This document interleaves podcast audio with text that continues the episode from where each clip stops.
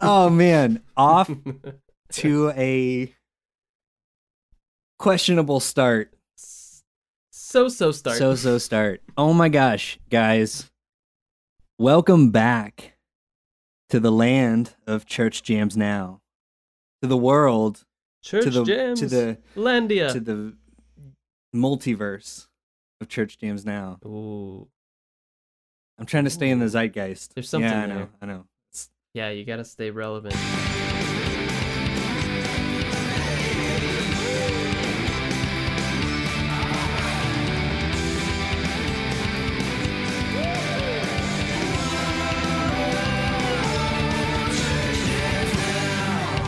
Church jams now.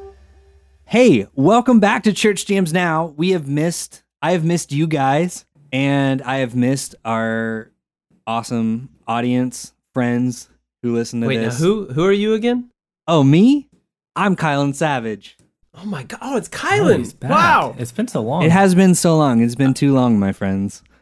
I like how we're acting like the three of us have not spoken since I- the podcast last aired. I legitimately don't really remember who you are, so this is just a TJ, great we talk every single day. We literally talk we? every single day. Okay, well, We do. For the audience at home, I'm TJ Savage. Oh, dang it, TJ Olson. No, wait, no, that's not right. I'm TJ Smith. How's it going? And we've got a wonderful third host today. Who do we have, Kylan? Who is it? Mr. Josh Olson. Whoa! Oh, Producer you, extraordinaire. Oh yeah. you took me to your leader, and I'm back again. Yeah, that's right. Well, you know, as we continually congratulate ourselves for being able to hook up microphones and figure out Zoom, let's talk about what this show is. Welcome back. This is Church Jams Now. TJ, you you used to always do a little Church Jams Now kind of thing that I would always do it have to- again. Do it again. Well, I'd I'm always ready. cut it out, um, but I miss it. Why do you want to do it? Okay, do it again. Do it again. Welcome back to Church Jams Now. That's perfect. Oh, our our Zoom is running out in ten minutes. I, I Oh, used no. to I used to pay for the Zoom Pro, and now I don't because we haven't. Well, this will be a very short part, eh? yep. Yeah. Well, the uh, the whole idea of the show is that we are former youth group kids and current music nerds, and we do a deep dive on Christian music of the '90s and 2000s, and see if it still holds up today. Was that good? Did I remember that right? That was Yeah. great. Sweet. And so to welcome us back, we decided to do an album that's pretty important to me. And I think to Josh. And to me, TJ, you're left out cold. Less near and dear to me, but that's all right. Yeah, but you know. which that'll be interesting. I want to know how this album missed you. That'll be something good to get into because I'm personally, great way I'm to put it. personally curious. and the album that we're talking about, the album we're talking about is Cities by Anberlin. Ooh, cities. I'm very excited to talk about it. And this will be the first time we cover Anberlin, which is exciting. Far from the last. Yeah. I don't know about far from the last. They've haven't done They've that only, many. they've only got seven, so Yeah. well, before we get into that, do you think we should do a sort of like State of the Union is not the right term, but like State of the Podcast? Like, Um, you know, it's been a long time. ba-dum, It's been a long time since we've done this. bum, bum. And so, in that time, if you guys have listened to any of the older episodes, you know that I had a baby, like kind of right when the podcast was starting. And my wife and I live far away from family and stuff. And we both work from home, which means we both have been taking care of our kid. And that makes it really hard to podcast. Uh, so we kind of took a break for a while. But in that intervening time, I think the three of us, you know, uh, Josh and TJ, not my wife and my daughter, the three of us have been talking about this a lot and sort of revamping how we want to do this, uh, how we want to make it happen. Uh, I think we're coming back bigger, better than ever. Um, we've got some cool guests lined up. We've got some awesome stuff coming up on the Patreon. I'm sure you'll hear about in the ad. Uh, is there anything else you guys want to add to that? Well, I just wanted to mention that you know you shared a little bit about your personal life, Kylan, and it, it's it's so true. Um, you know, work life and and childcare are important, and um, as you know, Kylan, but the audience might know, I was busy taking care of Josh as if he were my uh, baby. I was burping him, feeding him, changing his diaper. Um, Which is- he's a full grown man. Which was a and long still, commute for you.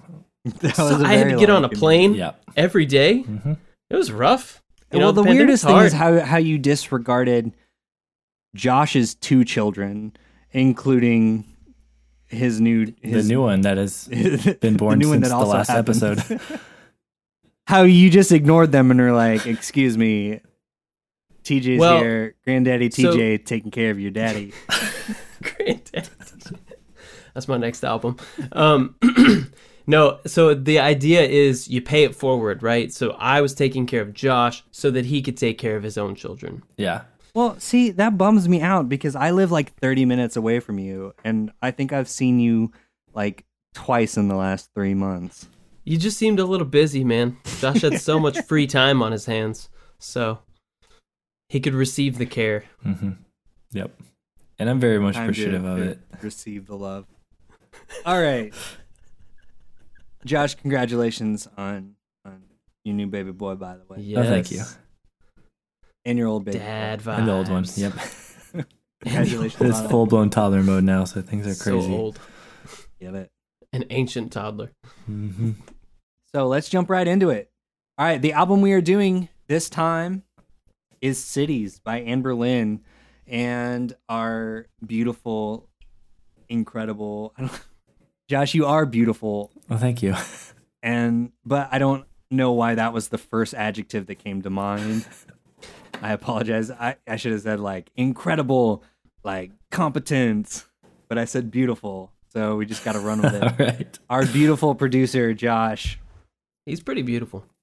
uh, did a bunch of research on this album. So, for those of you that are new to the podcast, essentially what we do is this first part, we kind of talk about the history of the band, a little bit of context on the album that we're talking about. Take a break, we listen to it, we come back, and we'll go through track by track, talking about um, all of the songs on the album, our impressions of it, and leave you be. So, Josh, you want to talk a little bit about Anberlin in general and about the album Cities? Yeah, give us a little context, Josh. For sure. Brief summary. Anberlin, uh, originally from Florida. Um, they started in 2002, ended in 2014, uh, and did seven albums in that time frame. So honestly, pretty prolific. Uh, They were one of, I'd say, one of the bigger bands to come out of Tooth and Nail. They did their first three full length records on Tooth and Nail. Um, which this cities is their third one, so this was their last one on Tooth and Nail. Right, because they jumped to a major after this. yeah, right? because this one they were on a real upward trajectory, which thanks to Cities, because they were going up from their previous album, but Cities really catapulted them to get snatched up by a major label, Universal Republic. Uh, I would say they've been one of the, I'd say one of the bands, because a lot of Tooth and Nail bands kind of had that, made that jump to a major label, but I say they were Right. definitely the most, one of the more successful ones and had the longevity. A lot of other ones like Mae or something came out and did one album and then that was kind of it on the major label and so but they had Right. a pretty good career after that they did their first three on tooth and nail then went to universal republic for the next three and then for their farewell record they came back to tooth and nail and did it so they cool. did three real big albums on universal republic pretty big career uh, they're back yeah, now Anberlin, Anberlin to me is like the tooth and nail band. and they are to a Hmm. lot of people Like they're when I think of tooth and nail, I think of specifically not cities. I think of never take friendship personal. okay But mm-hmm. that that seems like the most because that was like the Aaron Sprinkle like like that was tooth and nail to me for years. You know? Yeah, I always hear people talk. They always mention Anberlin, Emery, Underoath is like the- what the kind of the, the three names Yep. you hear the most for Tooth and Nail. Yep. So that totally makes sense. The vowels of tooth and nail. That's true. A E U. A E U. Skip And the I other one. Don't need them. I know. I would never would have noticed that until you mentioned it. Wow, That's why we keep TJ What I around. I know. Yeah, He's the Val That's- guy. I'm here at for the zingers, man. I'm the Yep. vibe guy. He's the Val guy. It's good. Happily, Mm-hmm. proud to be that. Uh, I'll say so. Going back to Anberlin, uh, the members for this record are uh, we have there's five people in the band: Stephen Christian on vocals, uh, Joey Joseph Joey Milligan on guitar, Deon Rexroth on bass, and Nate Young uh, on drums. And at this time in the band, he's probably only 17 or 18 because he recorded is insane. their first record when he was like I don't know 14 or 15. yeah, Like he's still in high school whenever they got signed. That is That's insane. insane. 'cause crazy. He's the. I'm gonna spoil it a little bit. The drumming on this album is like one of my favorites.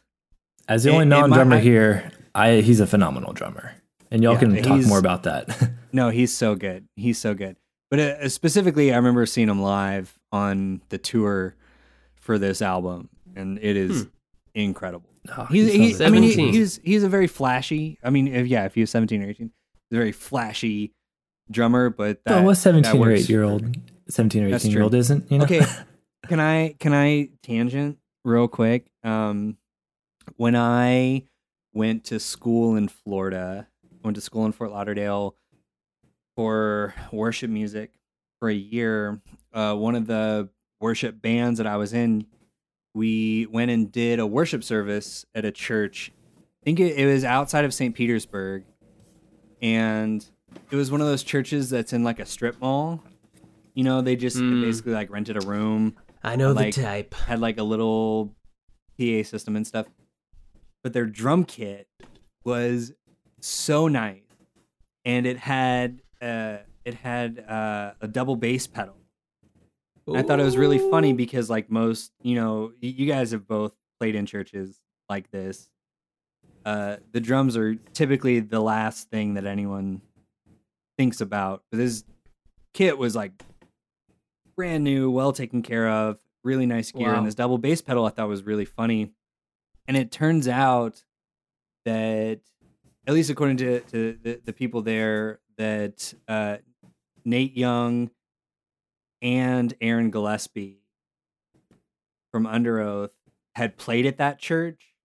Like they're like I think Aaron Gillespie's why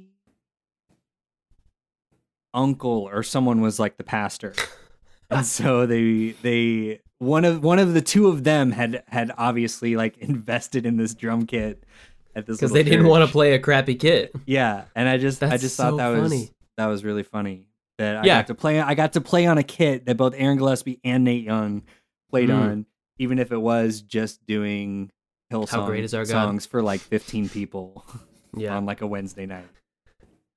that's that's a pretty cool claim Not to many fame, people man. can say that. That's true. Yeah. I, I know. I feel pretty cool about it. And this is literally the only opportunity I think I've had to share that with anyone who would like give a shit about it. I remember you telling me that when in college, whenever we first became roommates. I probably in And I was like, though, I "That's so probably said it.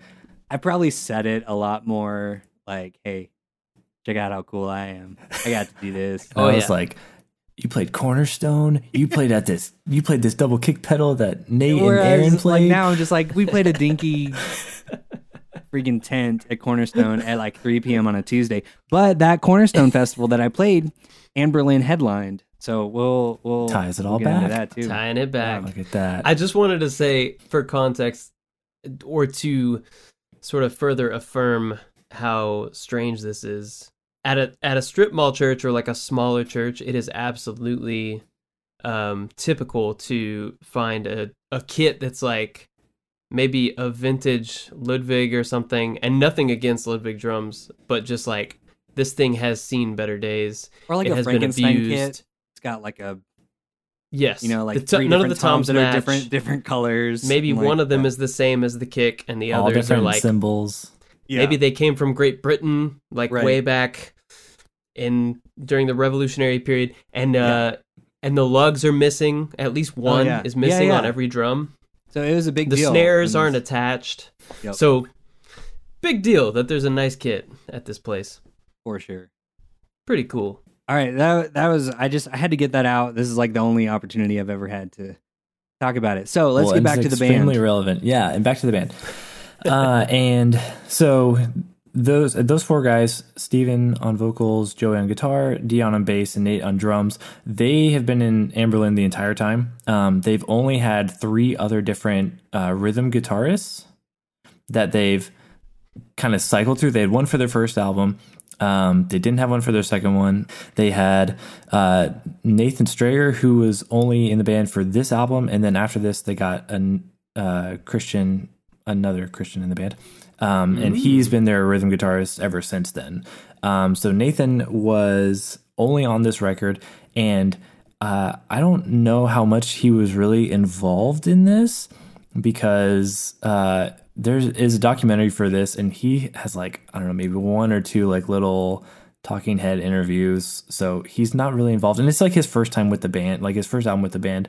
On the previous record, um, it was just Joey playing guitar on Never Take Friendship Personal, and I would bet that it was the same kind of situation for this one. And hmm. have you have you ever? I know Kylan's seen Anberlin live. Have you ever, TJ? I have not. Okay. No. Uh, for some reason, whenever I'm listening to the records, it never translated. But whenever I saw Anberlin live for the first time, like I could not stop watching Joey their guitars because he is just up there shredding the entire time. And then, uh, like ever, like I just never realized that Amber Anberlin's guitar parts were that technical or that like that active. But he's just up there. He's crazy. So every time I've Well, seen I didn't them, realize that until really the the guitar solo on Godspeed probably. Godspeed. Yep. And I was like, oh my gosh, this. Yes. No, rocks. he is crazy good. So Hmm. I so Nathan Strayer is credited as being the rhythm guitarist on this record, but I'm ass- I would guess that it's kind of a similar situation to Never Take where Joey probably did all the guitars himself because he's ridiculous.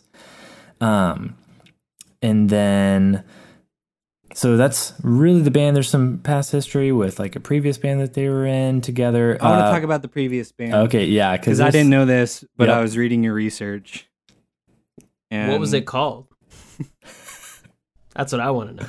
Because I don't know anything about this. So you're enlightening me quite a bit. Am I, am I going this or you want Kylan? You got it. It's all okay. you, buddy. All right. So research.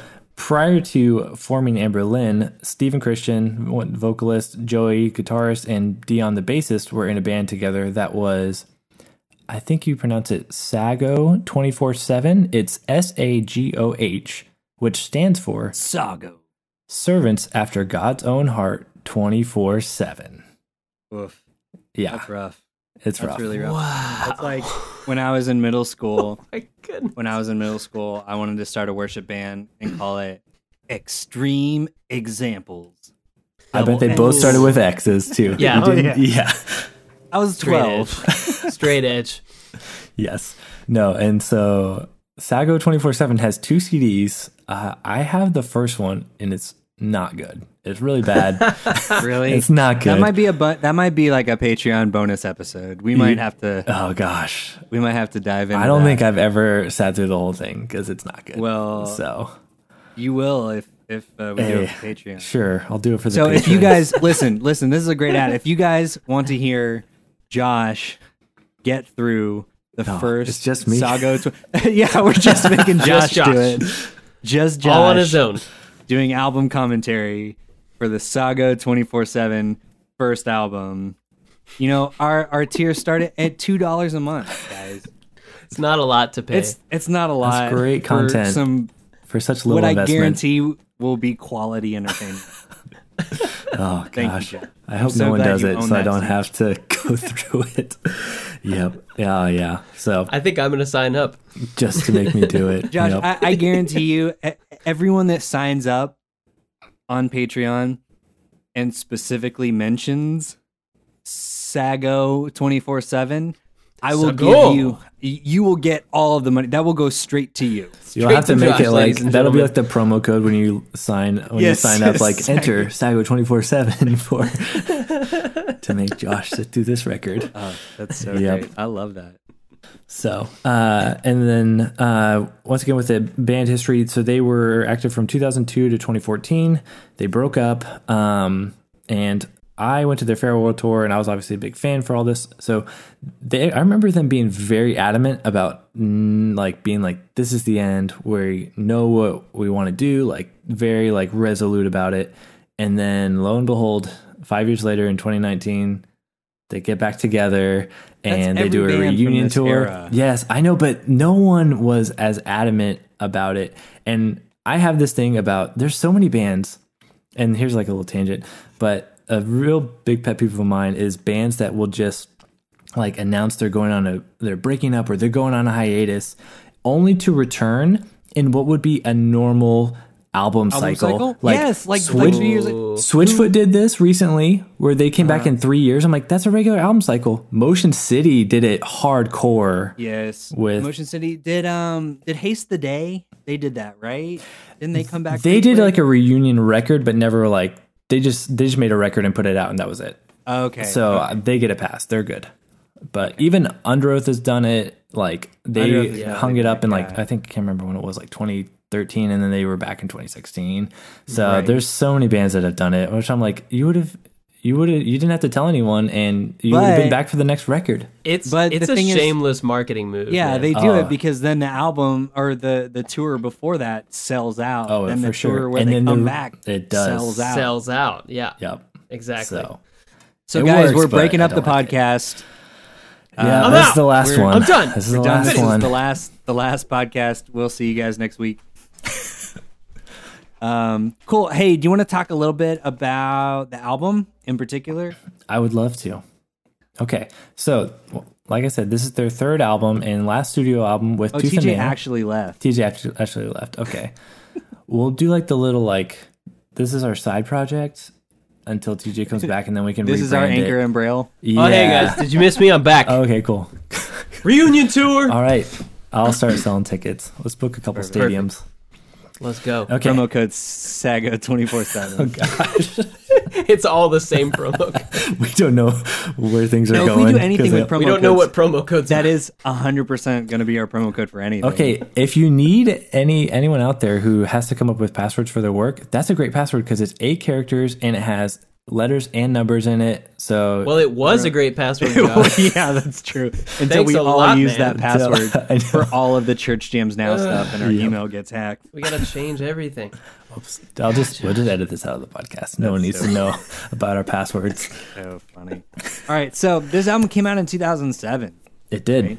And it's produced by Aaron Sprinkle, who had produced their pr- first two records at this point. Um, and I mean, produced basically kind of throw a dart at any tooth and nail band, and you're going to hit a band that's been produced by Aaron Sprinkle.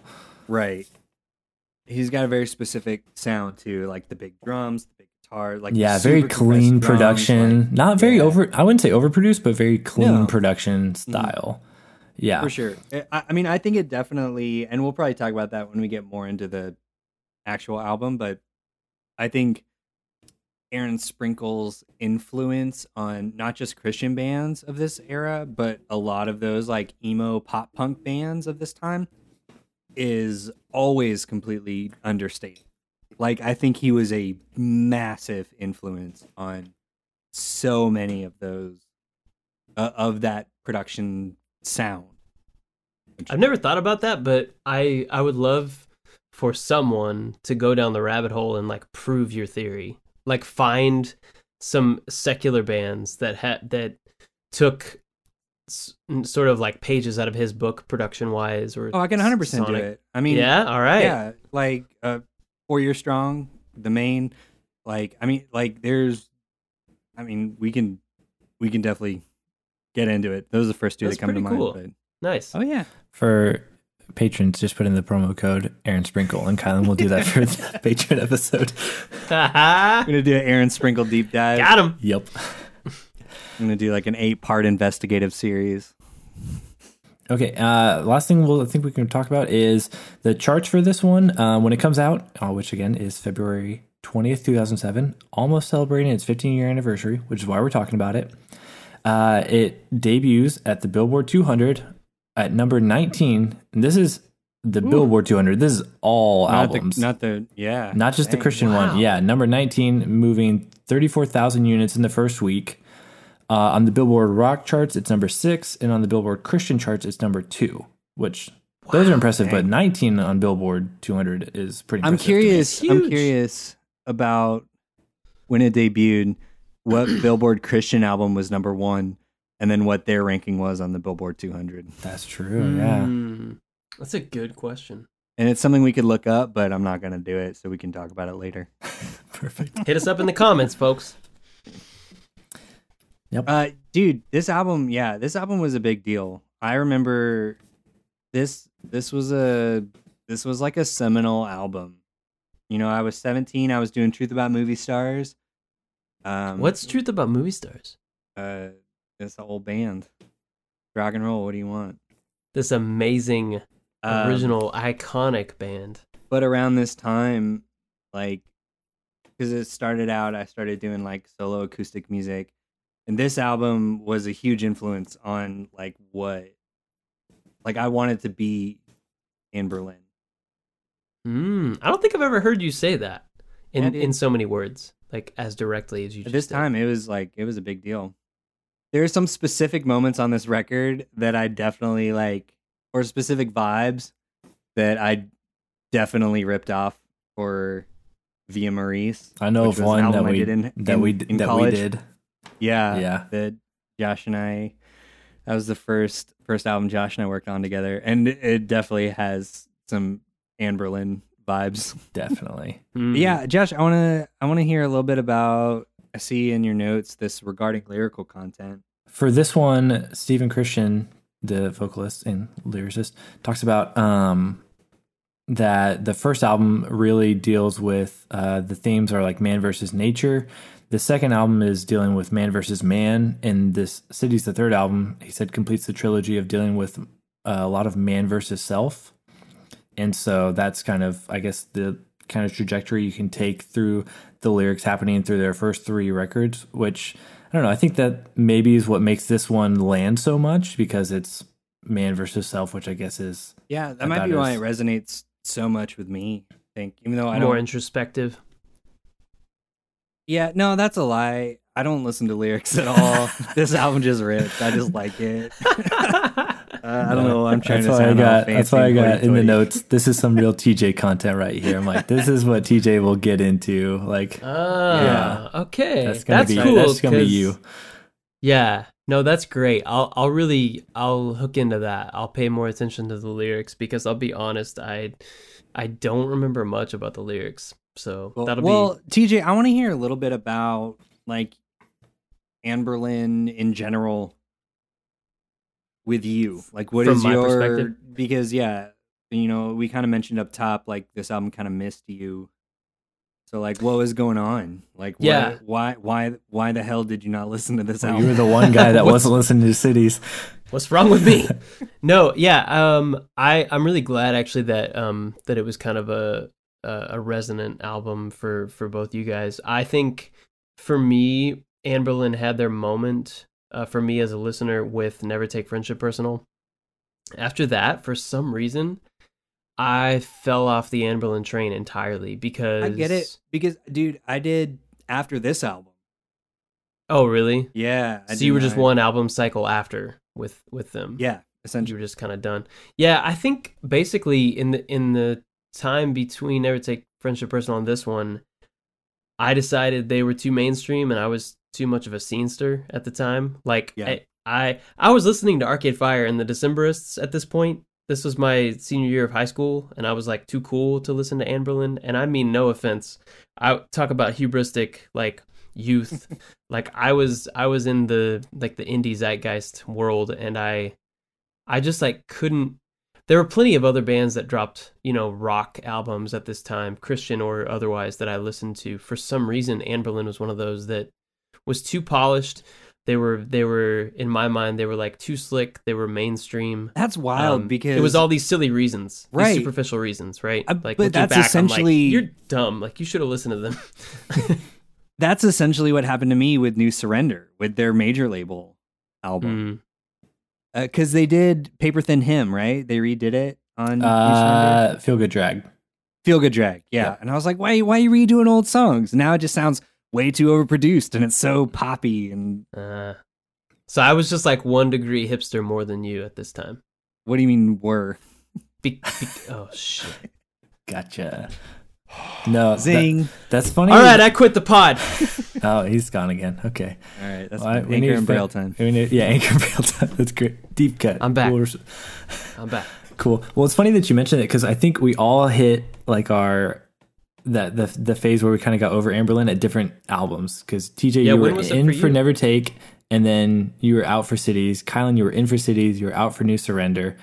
Uh, for me, I like I heard like Paperthin Hymn on the radio, um, so I knew that one. I knew like Readyfuels, the terrible music video, uh, but I so I knew that song. But then when Cities came out, I heard Unwinding Cable Car and I was like, oh, this is good. So that's what got me into the record. So this is the record that made me an Anberlin uh, fan. And so I was Oh, full blown into them.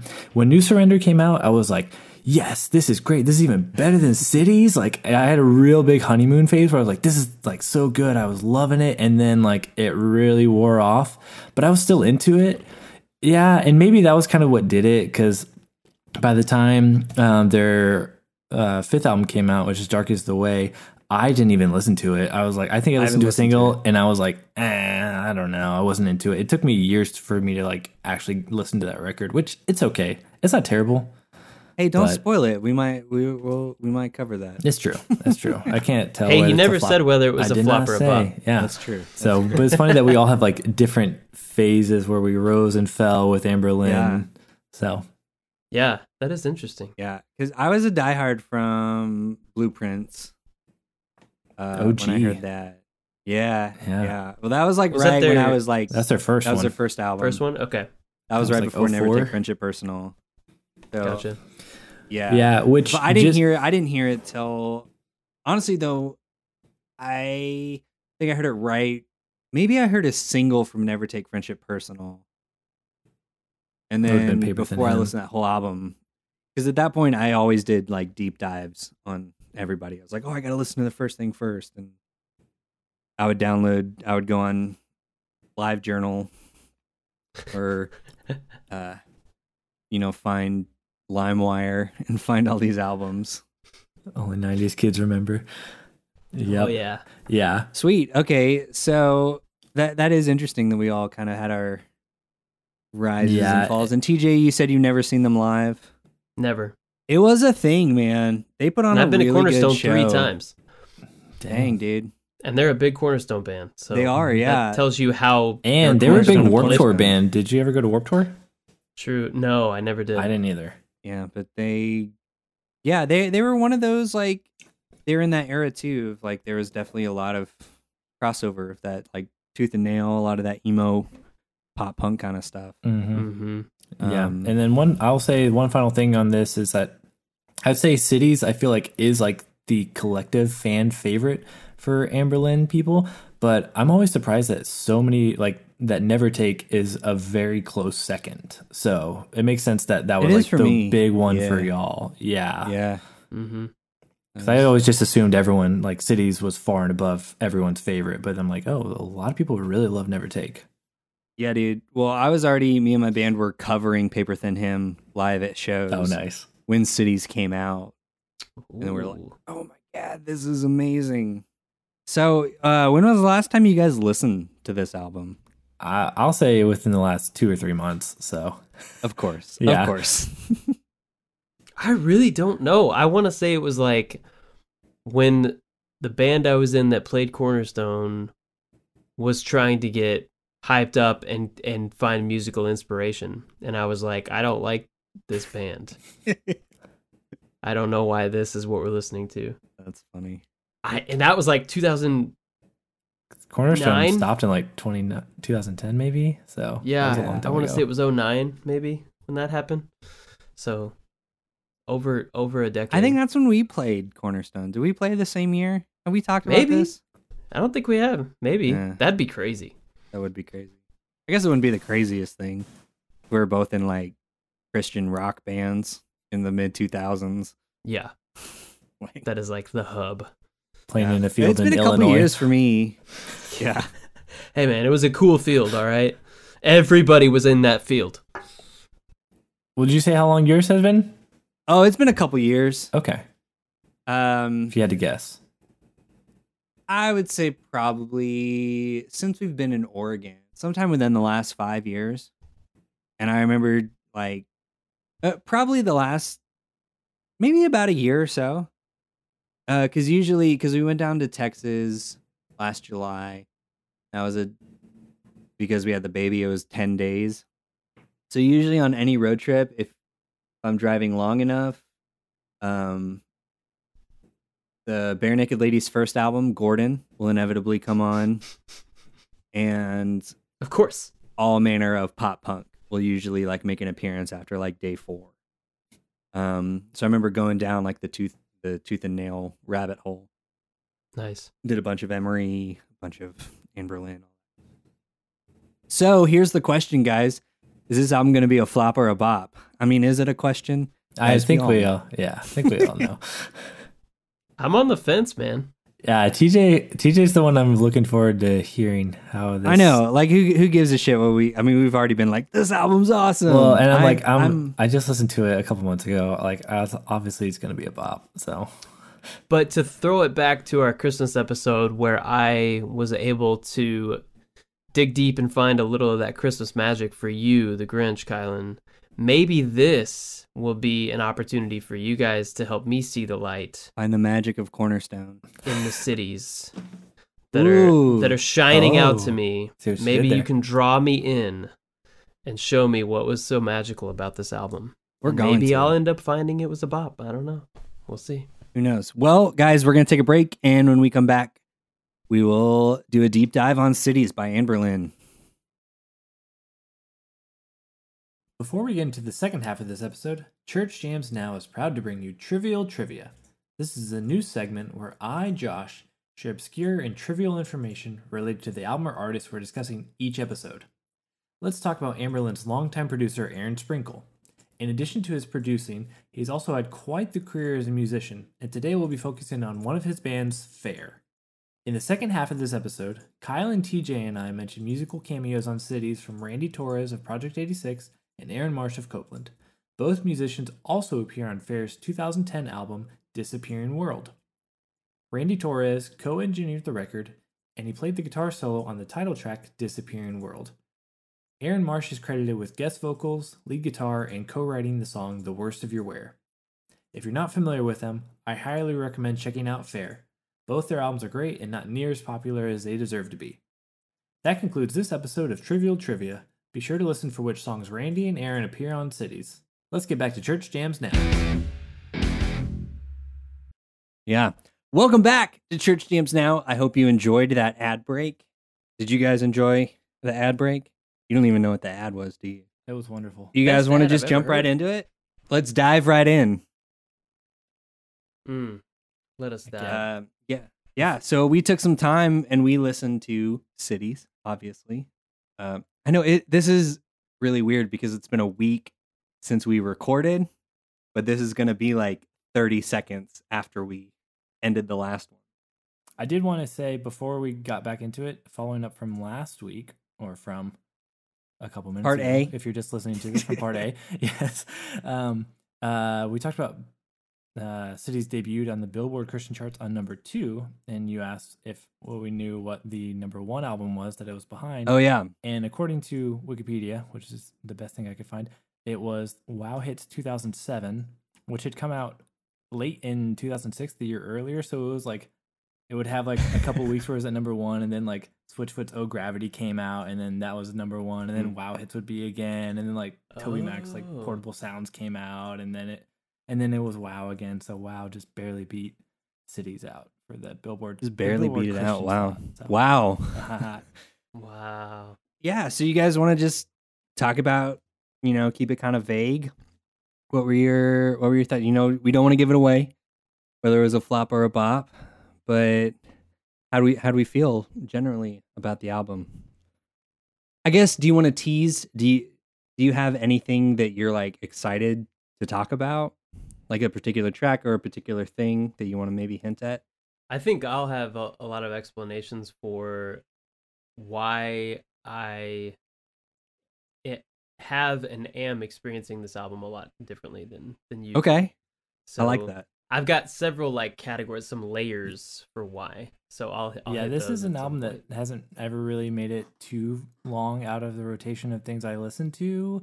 Like e- every mm-hmm. couple months, and I'll be like, oh, throw on cities and listen to it. So, like, I I'm not going into this like with some big revelation or like, oh wow, I really spent some time with it. But I'm looking forward to what TJ has since since he is kind of experiencing this in its in more fullness for the first time, or at least in a long time. Yeah. Yeah, Coming so in I'm very looking forward fresh. to what TJ has. Yeah, me too. So we're starting with track one, debut. So I don't know. This feels very of the time, and I get it. I know I talked about this a little bit in part A about how I feel like I ripped off a lot of this album because I did this exact same thing with Via Maurice. Uh, but I don't like this track. I understand. Like, it makes sense to me. It is a great opening to a live show Yes. um, where it starts to add like the city noise and things like that. But I feel like it doesn't really do anything. I don't know. What do you guys think? I'm kind of the same way. I I used to be in like this.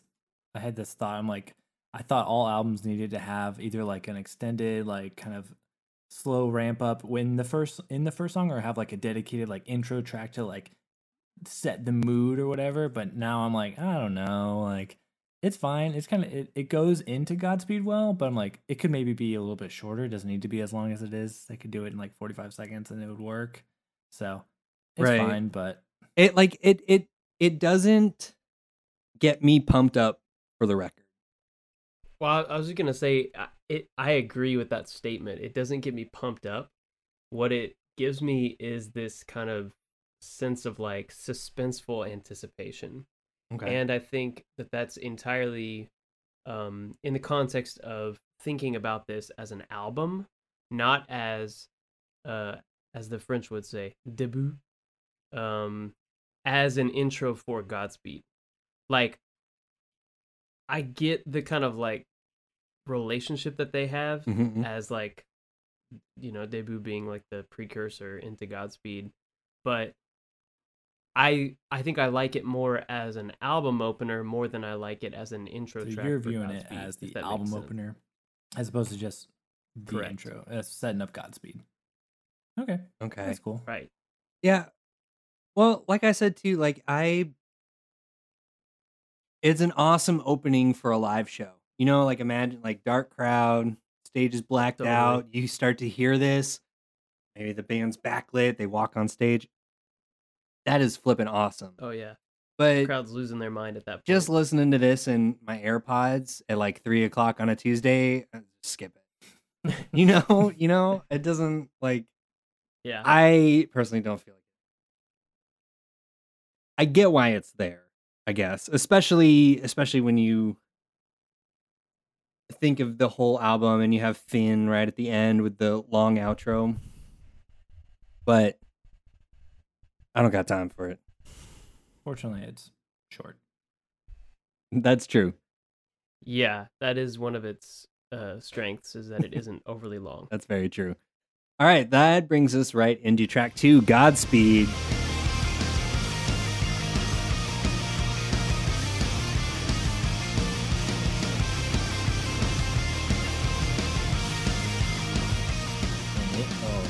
Does bring us into Godspeed. Yeah, I'll say this song rips. Just like the tempo of it, it's heavy, it's strong. It's not like heavy, heavy, but yeah, this is a great way to start off the record with just like instant burst of energy.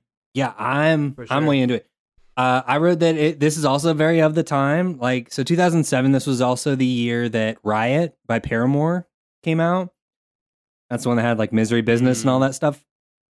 This feels Yeah. very of a piece with that album. Like, specifically the way the drums and the guitars sound. Like, just Mhm. getting you super pumped. Yeah, very amped up. I wrote, "Hot dang, Way too much energy. Full throttle, right out of Too the much? Too Too, much? much? energy, you think? No, that's not a that that's that's not a negative. Okay. Way too much. Just like surprising amounts of Okay. energy, I should say. Yeah. I also really like that when it drops down from the initial kind of like wallop of energy at the beginning, and then it drops down to that little thing with the like tiny jazz snare Mhm. or whatever's going on there. I love that. That was really No, fun. Yeah. I think That- that was something that I picked up on. I think with some of the like the later tracks that I think Anberlin at this point in their career, three albums in, they're really starting to like work on like dynamics and f- figuring out when to like give room for the track to breathe before they like come back in and with something strong. So that I feel like that happens a lot, and they do it really tastefully. I think.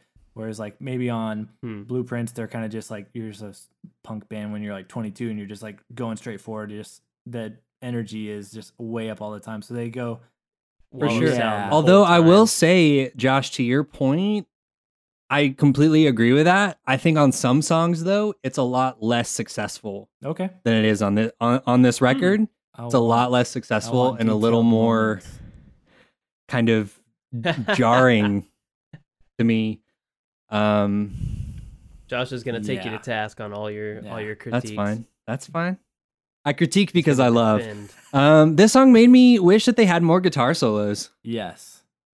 Yeah. Man, That's a good point. like i can i you know even i don't know i go back and forth on guitar solos kind of all the time uh sometimes they feel entirely too excessive um but i also feel like especially with this kind of music like once again this like mid 2000s emo rock kind of thing there weren't a lot of guitar solos and so when you hear one that's Mm. like really good it just like it gets me pumped Yeah.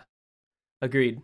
Because they're so sparing. mm-hmm. When they show up, you're you're kind of excited about it. Yeah, and this is really the biggest and one of the only ones because he has a lot of other like obviously like standout lead parts. That is like where you would put exactly but he doesn't eight, have any other solos not- yeah, Adelaide has a little bit of one, but not well yeah we'll get to bursting that out of the gate, which is great. So yeah, I'm all for this song. I was gonna say the the um as we're talking about the energy and kind of the the sonic elements of the song, I love the also super iconic for the time and the genre, the like hey hey and the whoa. Yes. yeah i wrote that too like the those gang, Gang vocals, vocals are awesome. Are anthemic Mhm. and they're big and it's fun. Like especially when you talk about being in a live context, like this works. Yeah. this song Got works. a fun fact For on sure. the Woos part on on the gang vox. Tell What do you got? Yeah. what do you got So, uh, at the time, Aaron Sprinkle is producing this album. At the time, Randy Torres, who was the longtime guitarist in Project 86, was Aaron Sprinkle's en- his engineer. Um, so they were always just in the studio working on records together. Uh, and so during the gang vocals part, actually, Randy's in there singing with them. And I feel like his voice is kind of unique if you've listened to much Project 86. He would do like the clean vocals that you would hear. So any Project Okay. 86 fans out there, you can probably listen to that and be like, "Oh, that's Randy." Okay, yeah, you can probably pick it out. So And that's just on this track, Josh. that's just on this one that I know of. Yeah, uh, on the DVD, and it's not on the documentary that's on YouTube. It's like one of like the little. It's like another like a two minute segment where they're just recording the gang vox, and you can see him in there and hear him in there too. So he I love may that you know other that. parts Nice. too. But say what?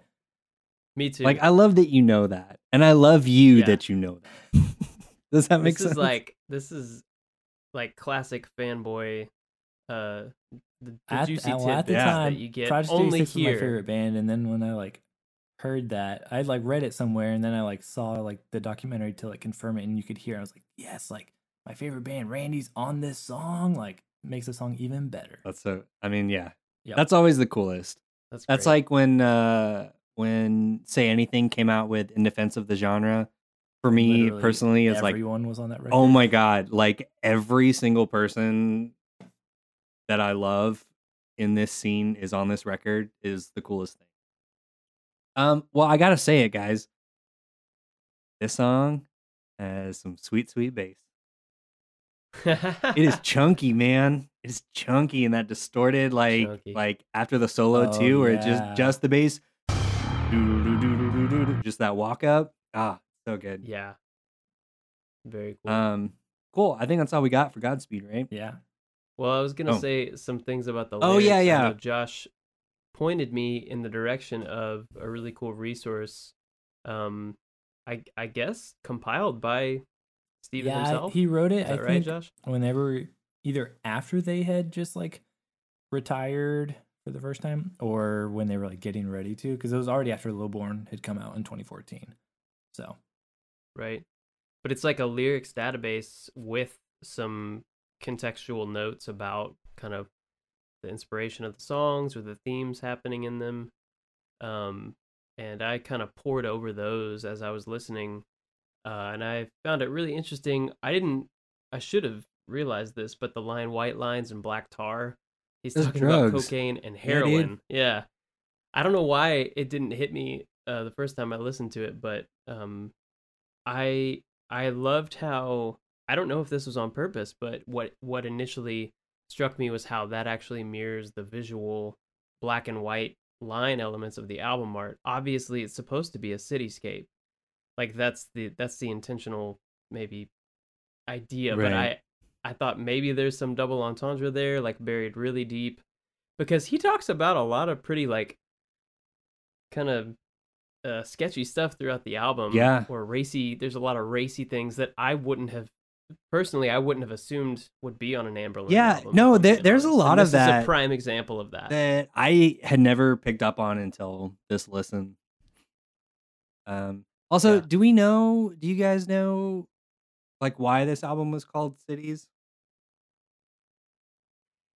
he talks about it a little bit in that in that resource that Josh sent me the the website and he was talking about how he was in Seattle and watching something about Paris at the time and it kind of hit him like there's all these cities that we've toured through um obviously they talk about Adelaide like Mm. kind of some double entendre there but I'm sure Josh would be able to speak speak further on that but that was what that was my understanding was he was just kind of it was like a, lo- a love letter to all the cities that they're familiar with or connected yeah, now with that they'd gotten a little Cool. bit um bigger to kind of go around and Go to all these Right. go cities to all those cities. Tour. Yeah. So Cool. Well, forgive my ignorance. I'm the resident vibe guy, and I think this album's got. a well and I cool only vibe. just read that so I was gonna ask if anybody knew. This is like real nerdy, but the part I love the part where he says they lied when they said that the good die young. It's almost like a Morse code kind of thing, Okay. and oh I'm yeah, wondering if there's something there. If there's like it's actual if there's a like code in the beeps and dots and all that. mm, Um, and just the, feels and the, like like the like the the rhythm of it. da, Da- da, da- da, da, da- da, da- da, da, da. dang. Yeah. Oh, I don't know, but it's also just a great. It really is, yeah. catchy. Write us. If that Yeah, means- if hit that us up, hit us up. Hit us up. all all you Morse code. CJ and M- Morse code. All right, moving on to Adelaide.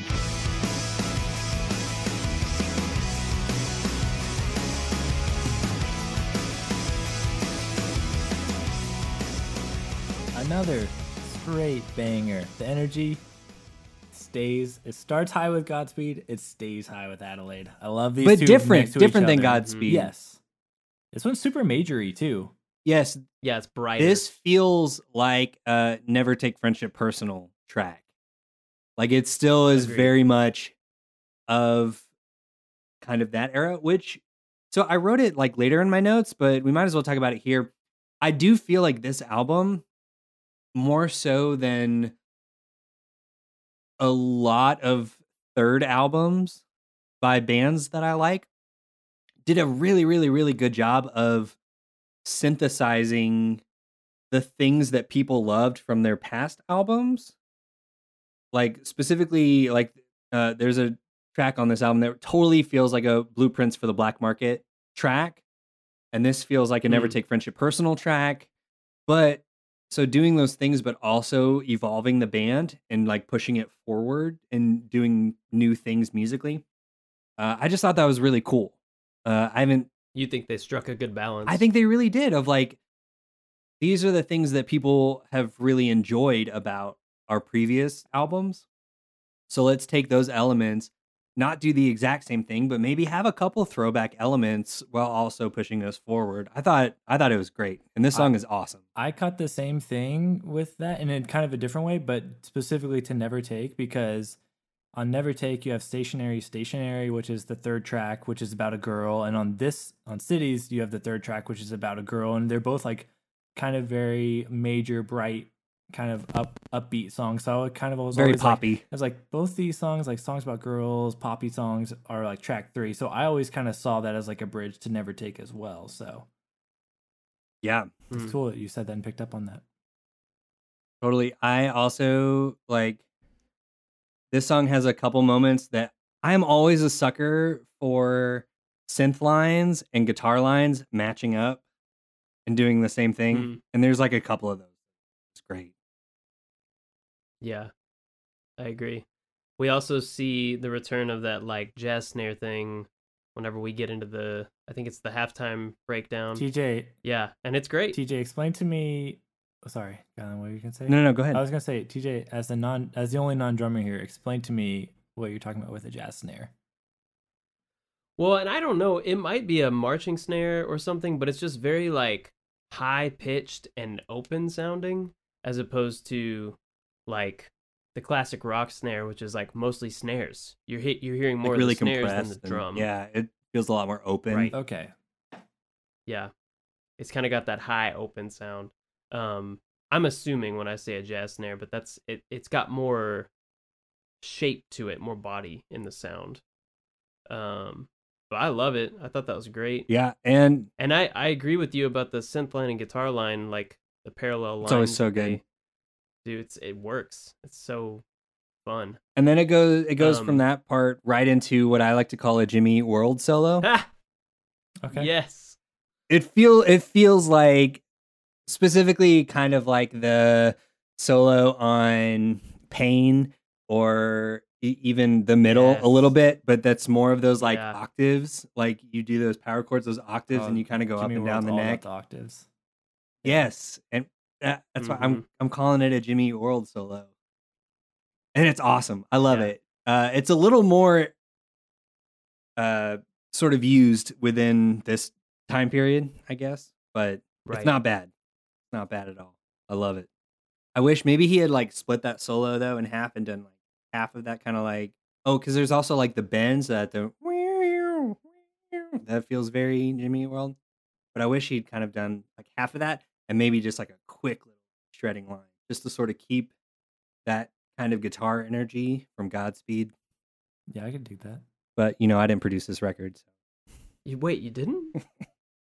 Uh, yeah, you guys got anything else on this song? Uh, lyrically, I I wasn't paying attention because I was I was mesmerized by the synth and guitar line. No, no. I I think No, it's a solid I think it's a great solid one. I- jam. yeah, it's it's one that I, as time has gone on, that it's like one. If I can only play like two or three songs from this record, I'm like, I'll play Adelaide. Like that's one of the few that. I'll, Oh yeah, yeah, for sure, So it's great. for sure. It's like great. the the the front half of this record is like flawless. I think. Well, maybe not flawless because I've already pointed out a couple, but in general, it's very very good. very, Guys, very. I'm Record. only slightly hyperbolic. Very, very good. All right, that leads us into track number four, "A Whisper and a Clamor."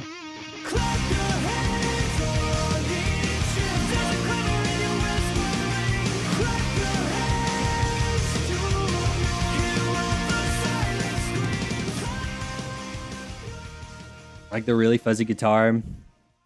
Yeah, I thought this one was good about obviously still loud, big, high energy, but it has enough of a change in it to uh, set us up for unwinding cable car from the first two, which were just like full throttle, just going heavy. This one has Yeah, it's a really good transition yeah. into. so this one obviously still it doesn't just like drop it, but it's it's still really high energy, but in a way that transitions well. Yeah, I um this track on this listen I don't love it. I like it a lot, but to me I wrote this feels like a classic 2000s youth group song. Um, like in a live context, freaking awesome. This is great. This gets audience participation. Uh, clap your hands, all ye children is so cheesy, but it's still really good. Like I, I can, you know, it's still like it's got that energy. Um. So yeah, I yeah, I like this a lot. I don't love it compared to like the last two songs. Um but it's still like super high energy. Uh, Freaking awesome live song. Definitely. Yeah, Definitely. I it's never been like a personal favorite of mine, especially when you've got Godspeed and Adelaide right before it. It can kind of pale in comparison, but it's like I don't have any real problems with it. I do really love in like the bridge whenever it's starting to get big again and Stephen singing the it's not the lies that you sing part, but he's like Mhm. really getting after it, like pushing his voice almost like a scream. He does it a couple times on Right. this on this Mhm. record. It's always more yelling, but he does it a couple times, and I really love when he's at that part of like his register, and the music's like backing up and being really heavy. So that's probably my favorite part sure. of the song. yeah. I agree. I I put that in my notes. The the bridge when it's starting to amp back up, and he's doing that kind of scream yell vocal work. Some of my favorite vocal work on this album. Yeah, it's really good. I really like when he pushes his his uh vocal sound into the the gritty range. So that's something kind of on the topic of his his grittier vocals. That's something that I it it it slowly dawned on me that one of my uh, one of the reasons that I have never been a massive Anberlin fan is I think I tend to not enjoy really clean, bright, polished vocals for some reason. In general, right? There's exceptions to that, obviously, but in general, they just there's something about it that they don't hook me Yeah. um they're amazing i can say that i respect them and like stephen's got chops he's got chords like clearly um an incredible incredible vocalist and for some reason it doesn't grab me in a way and so i think that's why when he was pushing into the grittier uh, vocal style when he's screaming when he's yelling when he's doing stuff that's a little more It just interesting hits you a little more weird a little maybe better, yeah. That makes yeah, sense. it grabs me a little bit as a listener. Um, and I noticed that again and again throughout this album. It's like I'm listening to it and I'm like, his vocals are amazing. Why don't I like this? And I think I'm just picky, I guess, when it comes to the really polished vocals. I like the poppier and cleaner they sound, the less I like them. yeah. That completely And that's just a personal. Yeah, preference. no, that completely makes sense to me. I was talking to my wife when um we were listening listening to this album and she's never been an Anberlin fan. They're one of those that kind of like passed her by. And there's something about his voice that I can that I love, but I can I can see why it can be off-putting's not the right word. What's the word I'm trying to think of? It can be like a little a little um Okay, so I was trying to find a word to describe his voice because he's got this kind of it's not nasally. It's like the opposite of nasally. Like if if Tom DeLonge, Oh, it's like throaty almost. Jenny used the word gulpy Okay. Oh yeah. because it's not it's not quite like the Aaron Weiss like uh like Kermit voice, but it's a little right. bit that kind of like back of the throat.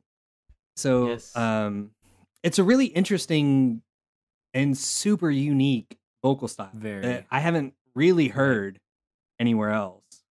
I don't know. I, I feel like I need to find some better adjectives because I really, really love it. And I feel like so far, don't- I think throaty and gulpy okay, but so far I feel like it, it came across like let's let's strike from the record off putting. Um oh, completely. Because it's a Yeah, very it's specific thing, but it's super cool. It's super rad. Yeah. Yeah. And it's and it's almost like whenever you combine his unique vocal sound with him pushing that yes. when he When pushes he gets that, that's ragged, when I'm like, Yeah. yes. That's like I'm really here for it. hmm Really enjoyed that on this one and a few other times across the album. I also wanted to say the um what I did like about this one that I thought was very different from the first two, though it's still high energy and like you said, it's a nice. I think y'all both mentioned it being a nice kind of transition track down, uh, dynamically. I like that the chorus has that. Um, it's almost an underlying like Afro-Cuban kind of thing. It's like, clap your hands, all you children. Yeah. na, na, na. It, it's got that kind of syncopated ba, ba, boom, ba, boom, ba, boom. And I don't even know if Nate was going for that, but he he did it, and I really like that. It it makes it hooky and catchy for me as a drummer when I'm listening. Right. Um yeah, so I th- that makes me want to ask you just kind of in general. I know we we talked about it a little bit in part A about how you hadn't really listened to this record and Josh talked about being the only non-drummer. Uh like what do you think of Nate's drumming on this record as a whole? I think it is some of the the most like iconic and powerful punk pop drumming that definitely that we've heard so far on this podcast. Yeah. I agree with that. So in the context of albums we've covered, it's like maybe tops. okay. Um granted, how many episodes do we Yeah, that's true. That's true. I mean, but but I really I yeah, I really think he's a super solid drummer and and very interesting. Very it's very uh, pop rock. flashy. It's, yeah, flashy is the You word that we used before. Listening to it, you can you can Yeah. s- just imagine him in the studio like he's just he's reaching up real high to come down on that snare. Like you know, he's just his arms are reaching real high in between like hits, just because he's that's the kind of style. That's what it sounds He's like. in it. He's just like being real Right. flashy and big, which he is, but it works. completely yeah i feel like if there was another drummer that played differently they would be a lot uh crappier band It Yeah. wouldn't be like as like exciting. everybody's bringing their a game yeah and it would be really boring without his drumming Yeah. like because it would it would detract from the other elements that are so strong like the vocals and the guitar and that that sweet sweet bass Bass. For sure. Well, speaking of not having the drummer, let's go into track five, Unwinding Cable Car.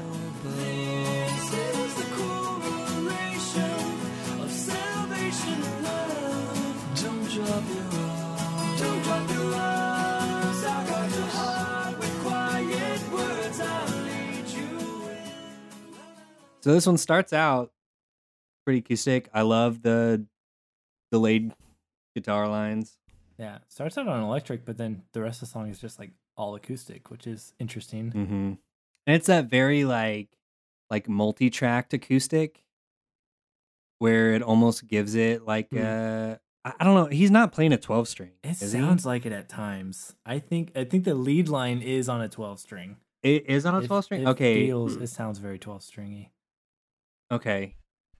Because I go back and forth. Sometimes I'm like, oh, that, he's definitely playing a 12 string. And sometimes I'm thinking maybe they just multi tracked an acoustic, but they could have done both. Yeah, the don't know. lines. I I should have watched the documentary, but I For real, remember. Josh, this is know, why we should keep you around. it, but This is a complete failure on your part. yeah, dropping the ball I josh know, I know. But What yeah, did I tell you before we started We kid, recording? we kid watch the documentary? Watch the oh, documentary, oh no, the other thing. Okay, yeah. yeah. No, I'm just kidding.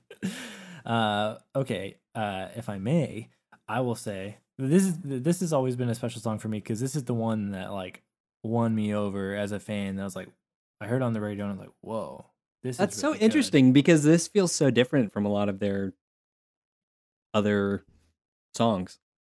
Yeah, because yeah like it's a it's certainly a departure from their kind of core yeah, yeah, because we- like Paperthin Hymn was all over the radio, like the Christian rock radio in my in outside of Austin. but so this one, I mean, this one got a lot of radio play. It's got that nice ballady kind of sound that a lot of people can like. But yeah, this was the one that I heard and got me hooked in. Um, so I've always loved it. I always and then when I did start playing guitar, this was a great one because it's super simple. It's three chords like the entire time. And then even like the lead parts are really simple and easy to learn too.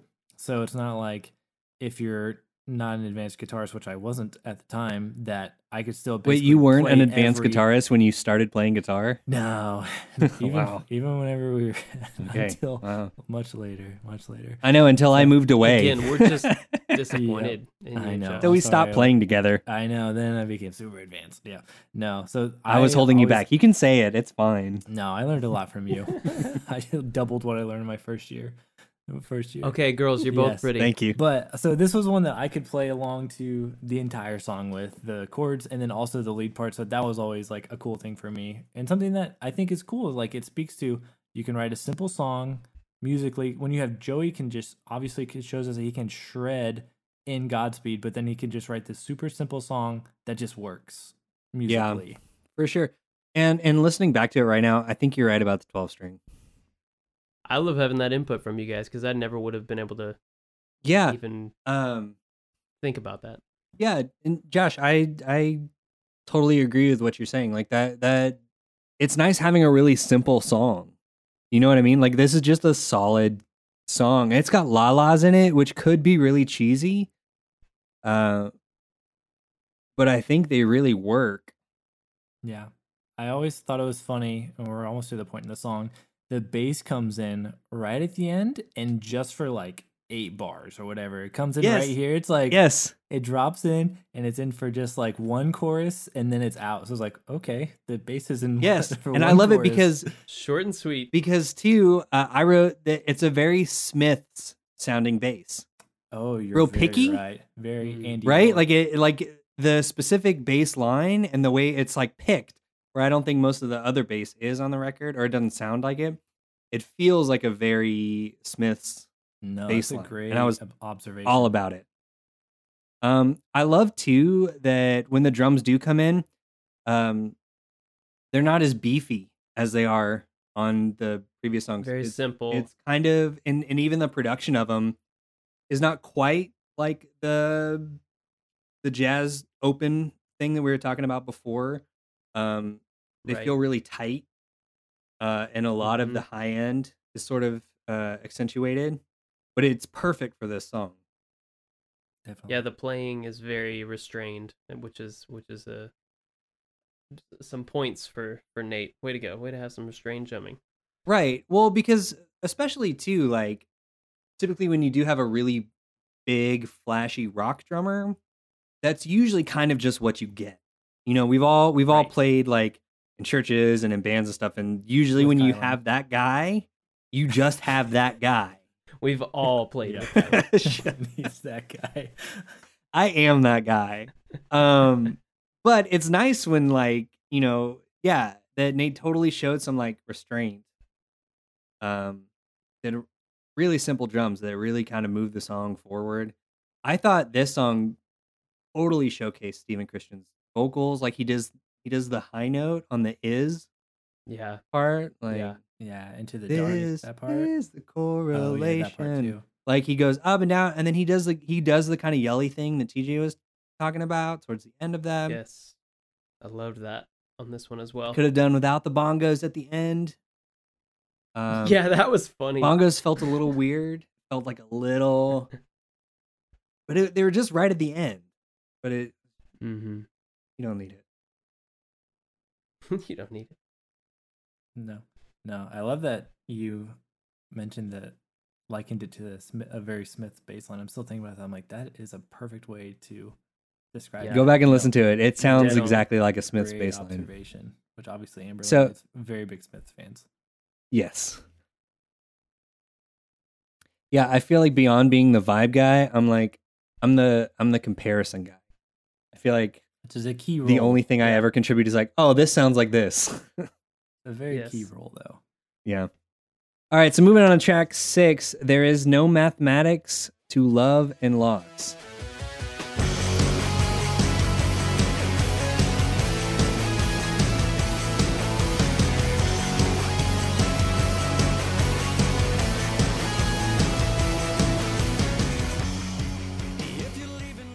We just critique the grammar of that title? really Yes, quick? please. I mean, it it should be R, right? I believe so, right? Mathematics is plural, there are no Plural. math. Yes, or is it a s- or is it the con? Is it singular mathematic? mathematics? Well, if you guys I, it was just a head scratcher for me. That's if you I don't know. guys join our Patreon, we have a bonus show that's only grammar. It's Grammar Jams now, and we do deep What dives. done? what have I done? Grammar jams. Grammar now. Jams now, Yeah, Um, As if this podcast was not niche enough. right? This is for all the people that only want to critique the grammar of titles of Christian rock albums from the 90s and 2000s. They don't care about the music. we don't even just we don't the even get into grammar. the lyrics. That's a separate podcast. This is strictly song titles and album titles. Okay, who else really digs the synth rock? On It's so good. Okay, so this is what I was talking about. This feels like a blueprints for the black market jam. This feels very much Yeah. like their first record. And this was what kind of but still kind of pushing that sound forward. They have the acoustic guitar in there and uh this felt like a good continuation of that first record kind of um tying back to their sort of synth poppy synth rock kind of sound. One hundred percent. And I'm really glad that they decided to keep bringing that sound back and and kind of quote unquote modernizing it Mhm. for for this album cycle. Yeah. Um, because I feel like it's this is when like clean and polished works for me because it's very tight. Like right. all the lines really work really well on top of the drums. Well, and also, The- yeah, the I mean, having the clean vocals really clean. against the like Mm-hmm. sawtooth synth, the real like dirty synth. Yeah, so Yes. that that can dirty up your vocals for you for your taste, TJ. Is that that does that Right, help right, get- right, make it a little more palatable for you? Okay. I think so. I think so. It it it just it hooks the ear a little bit when there's a lot of that going on. But yeah. Oh, and I love that uh kind of toward the beginning there's that sparse breakdown where the drums are just like straight four. Yes. And he's like, oh, oh, oh. Like, it was such a change. It was such a curveball. Like I didn't expect it. Mm-hmm. It's a busy synth rock like st- st- disco beat and then it just drops to that straight again he nate's showing some restraint in what he chose to do on that part and it takes things down like really so that they can launch back up Yep. I really like this track i think it's one of my favorites Really? Mhm. Okay. not lyrically but sonically i would say That makes sense. Yeah, I I can dig that. I and I talked about this a little bit on the other one because there's another pretty synth heavy track, Re- Reclusion, that we'll talk about in a little bit. But Mhm. I was like, I don't know if I'm just maybe I'm not a fan of like synthy Anberlin songs, but this one I'm just it's compared to the rest, like I don't have any real problems with it, but it's just never been one that was like one of my favorites. And even listening to it, I'm like, it wasn't one that I was like waiting to come back to. So Right. Hmm. This this is the point for me that I start to lose steam a little bit. I get that it that it picks up energy again after unwinding cable car. Uh, Hmm. but I love the intro to this song. And then it starts to like I don't like the synth solo. The do do do do do do do do do. oh really I don't. I, that. don't, man. It's just I feel like I've heard it before. it's kitschy and it's kind of yeah it's very I, i'm not saying it as a as a part is derivative but it has the feel of something that you've heard before Yeah. Yeah. But so i can see where you're coming from Yeah, but it's like I said, it, it feel it feels like a like a track that could have been on Blueprints for the black market. it definitely does. So so I do think it's cool in that respect of that it you know is is bringing Harkens back to that sound. yeah, and I, I think I think it's pretty cool when a band can do that successfully. for sure i thought it was interesting on that um website with all the lyrics and the explanation behind them he talks about um Stephen talks about it being sort of based on um a true story of a friend of his and i think that's really cool to like take a take a real life event and make a story song out of it. Um you know obviously it's not going to be one to one it's not exact truth telling but it's taking some components of a real lived event so I, I i give him points for that. I will say the like math and numbers metaphor thing seemed to not really land. Like it was like he was using it very inconsistently. At some points he's like talking about it and then it just kind of flies right out the window and then it comes back and it didn't always make sense to me. And it got kind of muddled up with like the gasoline fire idea. I'm like trying to I'm trying to connect all these dots and I'm like uh, maybe I'm just failing to do it as a listener. Like it could be on yeah, me. and even but, just the um, length that that title stands out compared to the, the rest of this album, and I think a lot of other Anberlin songs that like that's just a very kind of out of left field title for them to have, and Yes. for or for Stephen to write. So it does kind of stick out For a little sure. bit. So it feels very like something that would be in on a 2007 kind of pop punk emo album, but not an Yes. Amber album. Yes. Oh yeah, yeah, for sure. And kind of throughout this album, another thing that that stuck out to me is that I think I, as a listener, really appreciate when they, as a band, and Stephen, as a writer and singer, leans into some of the more theatrical, dramatic, poetic, um, romantic language. Like when he really embellishes and really leans into that kind of theatricality. I like it um, as a concept. It doesn't always land for me as like something that I think is like really um maybe maybe like the maybe the subject matter itself isn't something that's interesting to me but i really respect that he writes Mhm. that way that he really leans into kind of some of the those like prosy poetic um lyric writing tendencies i i I like when he does that um, but i just think sometimes uh like on this song it's a great example of, of him kind of throwing a lot at the wall like math and gasoline and a broken relationship and it's a It's a song too much. yeah. and have yeah been- so maybe maybe somebody could like talk me through how it all connects um but it's like as a listener just kind of dropping into this song for the first time i got a little lost but i'm grateful for having been able to go on the journey Yeah. Well, and lyrically, like revisiting what he talks about, which we have mentioned this a couple times, the site, I think it's just for listeners out there, if you want to look up, it's anberlinlyrics.tumblr.com. Yeah. Um, because he talks about like uh making like a country song and like telling a story. And I'm guessing oh in yeah right in the story of this, like there's a breakup and the a house burned down burns down as a result of it. Right. And I'm guess I think the right guy burns it down, I guess, after the girl leaves, is what I get. yeah because he's so Okay. distraught Okay, that was cool. my We've take all as been well there, right? Yeah. Takes me back. totally right? i can still smell the gasoline Am I the only one who's thought about burning down a house after a breakup? back. No one willing to admit it. yeah i can't say that Have I've my had breakups experience. just in general been more intense than y'all's? I feel like that's probably the case, but I don't want to. Yeah, basically, Stephen Christian should write a song about your Mhm. Life. I think that's what we're figuring Oof. out. No, thank you. That's why you write such good songs. No? Because you feel Thank those emotions of wanting to burn down a house and then you turn it into a song. After I And burned down So a far. house, Oh, yeah. I was about to say, and save yourself a a, a, a life. They're gonna use this in court not. one day, guys. Yeah. Yeah. No, I'm never breaking. yeah, it. there's no way you're going to uh, pick up on the insurance, the home insurance. They'll find it. Cool. Well, for a song that I found incredibly okay, we've talked too much about it. Let's move on to track number seven. Hello, alone.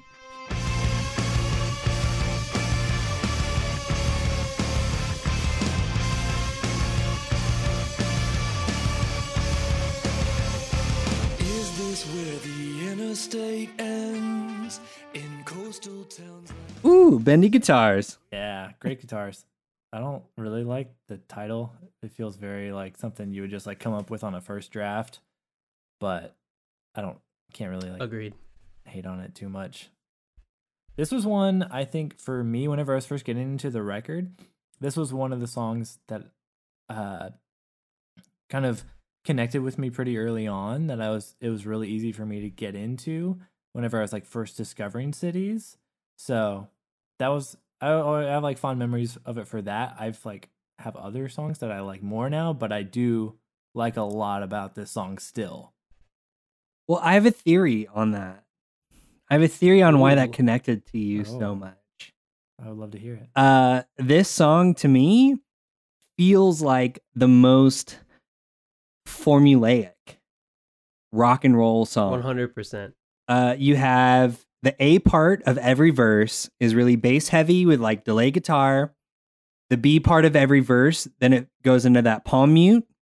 Then you have the halftime pre-chorus and the big chorus, and it it feel it feels the most sort of like radio rock thing, which does make it really accessible. Um, and I don't think there's anything bad about that. But I don't know. I don't know. N- Back me up or refute me. I don't know. I need. No, I totally agree. I think the song construction is just very across the board, like it it works. Like you're saying, it's functional. Like it's like super strong formulaic Yeah. songwriting. This is where Yeah. I started noticing though that balance of like leaving open space and like having gaps and to let things breathe before you come in heavy again. I feel like this song, hmm if Mm. even if it is a little formulaic, like you're saying in its structure, that I think it does it really well of having those open those like peaks and valleys where it keeps like intensity and like lets things breathe and brings things back in well. Yeah, I, I don't want you to misunderstand me. Like I like when I say formulaic, I I think it's a yeah, it can be a diss. it's it's a like formula that it as, like, a s- works. A strength. Like it, it works. Yeah. Solves the Um, equation. Agreed. It's like a classic rock and roll kind of even to the point of like like the drums like on the first Right. chorus there's that uh, like pat boone like classic rock and roll drum fill like just like it's all just like classic across the board Yeah, the, dr- Um, the drums on this one really caught my attention. So I do really like the Mhm. drums on this track. Yeah, they're very fun. And he also brings the that kind of gritty, screamy energy on the "Do you care at all?" which also amps things up, like to to to um sort of echo what Kylan's saying about the formulaic songwriting being a strength. Knowing when to use that. Yeah. Was Like, this that was the perfect um, time in the song? was this ever a single from this record don't what think what were the singles I no think was it just godspeed, and Unwinding Cable Car? As far as I know. That's interesting because Hmm. I feel like with how high this got on the Billboard charts, thi- this feels like like I would hear this on the radio. But it's a it's a good song. You guys got anything else? Nope. Don't think so. Well, that's perfect because we're going right into track number eight, Alexithymia.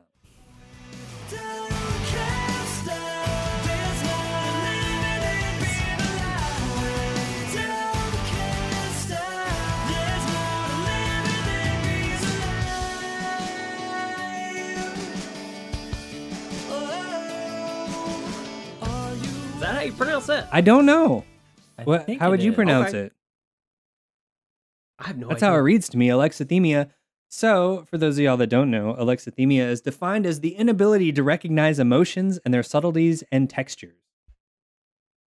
Mm. So, I didn't pay attention to the lyrics, but I don't know if that has any. I assume that has bearing on the lyrics of the song. Well, on the the wonderful website that we've mentioned many times, uh, Stephen says this song is about someone who never truly saw the world for ha- for what it was or could be. We had so much in common, but God and the love were not two of those areas. If I could go back and change this chorus, I would. It feels repetitive when I listen now. Such great potential. Interesting, because that's what I said Um, about it too. Interesting. I Yeah. never noticed that it was like the chorus is just those two lines over and over again. And after reading that, I was like, it's one of those things like now I'm always aware of it whenever I listen to the song, but I it doesn't bother me. So Can I tell you the one thing that bothers me about this song more than one thing that anything bothers else? I know it's a real word, but I really hate the word conversate. you? I knew someone was gonna mention. Welcome that. back to Grammar Jams I Now. if we would. Someone would. I wondered if we All would right. talk about this. I'm so glad. We're entering Grammar Jams Now. Oh dang it! this this whole ep- this Grammar Jams Corner. this whole episode has just been to set up our new spin-off podcast. Yep, this is, this is a backdoor pilot for Grammar Jams Now. Gotcha. Uh, yeah, No, I do. yeah, conversate's an interesting one. I feel like it's a Conversate- divisive. What is it? What What is the exact line? Conversate to the sounds, to the sounds of a record player. Yeah. Just I mean, it's it's an interesting choice. You know, like he wanted a three syllable word to say talk. I know, but no, he says conversate and then immediately follows it with the word conversation. And Yeah. I don't, I don't know. That, I, see, that's what I don't like. That feels twice. It's- a little lazy. As a conversate conversate to the sounds. So it's it's conversate twice. Yeah. Really? Yeah. I mean, I, I trust you on that. Um, But even just the repetitive nature of conversate, that, it's like- conversate. To the, yeah, I just, I, I don't know. It really bugs me. It, it just feels like because it feels sort of pretentious, or I don't made know. There, there's there's just something about that word. It's just like, yeah, I get that it's a word, but like it's a word no one uses. Why why you Yeah. gotta use it? He wants more people to use it. because he's. It's Is like it I said earlier? Kylan. I feel like It is actually a word. I looked it up because I was like, it can't be a word, and it was it says it's wrong in my notes app, but I, I looked it up. It is it is a real word. yeah, technically it is a word. It's like I said earlier. I, th- I think he leans into the like flowery, poetic language. He's very. He's like he's a he's a drama guy. Like, and so Well, know, according doesn't- but it- according it to felt natural to me. Merriam-Webster, furthermore, conversate is a non-standard form and widely frowned upon in formal writing. Ooh. oh, that's great. So So 'Cause so we frown. Stephen. we, us and Merriam-Webster, frown upon the use of conversate. There's been another episode of Grammar Jams now. Um, I don't like this solo. I wanted to It could mention be this. better. Okay. The the intervals that that the Da-na-na-na. the and then it's like going up that at like half steps. over the chord progression doesn't seem to jive. Mm-mm. But I wanted to ask the guitar players in the room, like, do y'all know what's happening? Like, do y'all know why that choice was made? What can you tell me? Unlock this mystery for me. I don't know. I, I'm guessing they heard the word conversate and were just thrown for a loop for the rest of the session. They were so Joey mad. just got. this is how that makes me feel. In a bending frenzy because of it.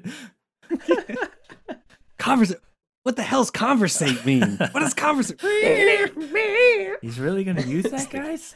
Okay, then I'm gonna use this solo. and I'm gonna use this. Yeah. Maybe everyone was just mad at each other and they're just like, all right. Yeah, We're just all doing whatever we in the want. recording process at the studio where everybody's just like tired of everybody else, and they haven't eaten, and they're just kind of hangry. And Stephen just said conversate and No one says went- conversate. off the deep end. okay, I know we've dogged on this song a lot. I'm gonna say something though. Please. And this Please record, this is a hard thing because this record has like so many obviously big songs on it that like you have to acknowledge. Mm-hmm. It's like yes, but personally, this is one of maybe my favorite song on the record though. There's something about it just works so much for me. Like even though he says conversation, well, you should have said something. I wouldn't have been as much of an ass. no, no, I'm glad. I wanted to. no, it's fine. It's not gonna hurt it for me. I, I don't know. I just this is one, and it kind of like it didn't show up on the record for me, like on my radar, until a little bit later. So it kind of grew on me. Um, but yeah, I don't know. It's just always been one that like obviously the front and the end of this record is really stacked. So then like in the middle, you just feel like Mhm. you're kind of going through just like the middle, waiting for the end. And then the more I listen to it, I'm like, oh, I really love like Alexithymia in the middle, kind of like holding it together between the beginning and the end of this record. So like it's a one of my personal favorites. Uh, it's hard to like discount against some of the obviously like other ones you would easily put in like the top 10 Anberlin songs of all time, which this record has a couple of. But personally, Right. I really love it. No, I do agree though. Like I, I know I sounded maybe kind of harsh, but this is a really good song. Uh The to verses I really to- love, especially. So the verse, I mean, the choruses too.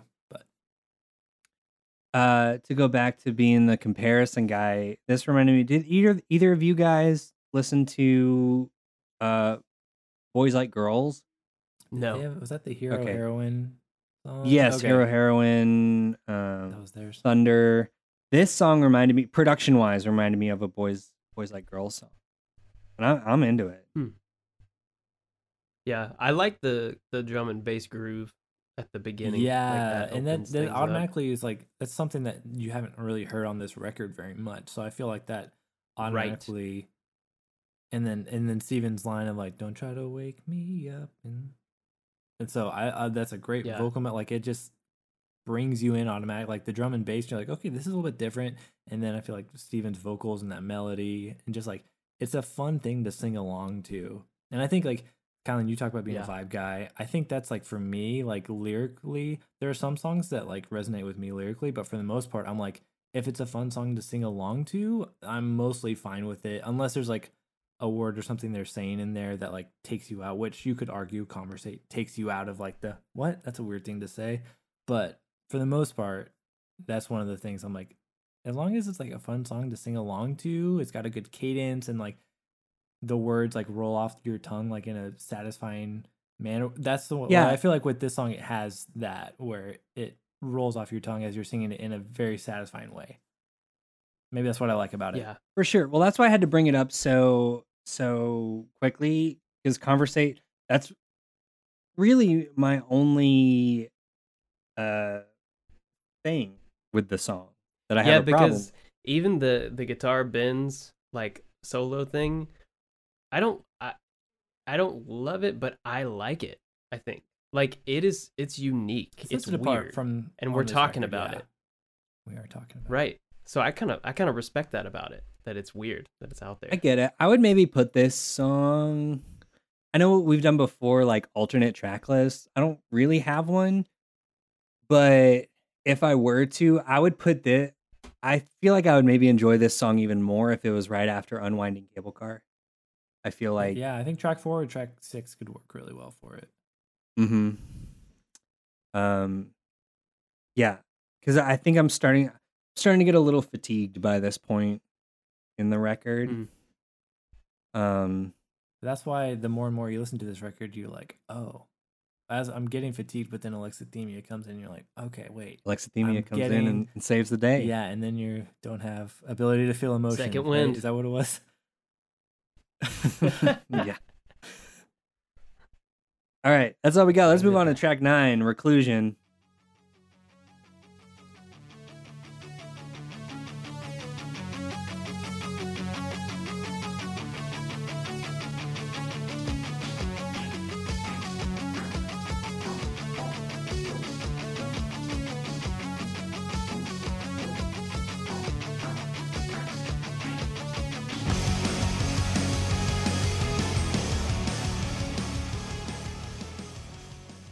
Boring. Cut it. I'm over it. What what I wrote is this is our metal song, guys.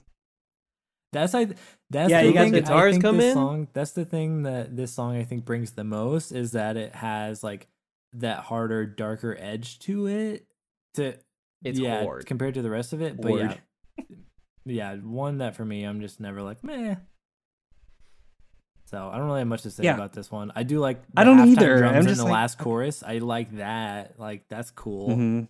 when it comes. So that's. But that's overall, the thing. verses are really boring. It's not fun to sing along to. Yeah.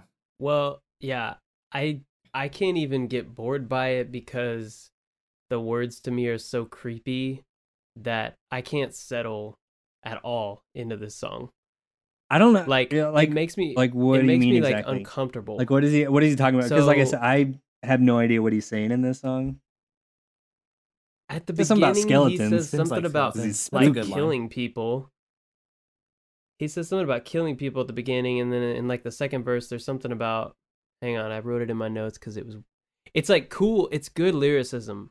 So like, it's another one of those things where I'm like, I don't per- personally like it, but I have to respect the lyricism. He says there's an art in seclusion, production in depression. If a stranger turns up missing, this song is my confession. And I'm like, damn, that's dark. But like, it works, Yeah, you know? That more over the top theatrical. But it, I just, it creeped me out. I don't know. That's What'd you say, kind of like that over the top kind of theatrical kind of thing you were maybe talking about earlier.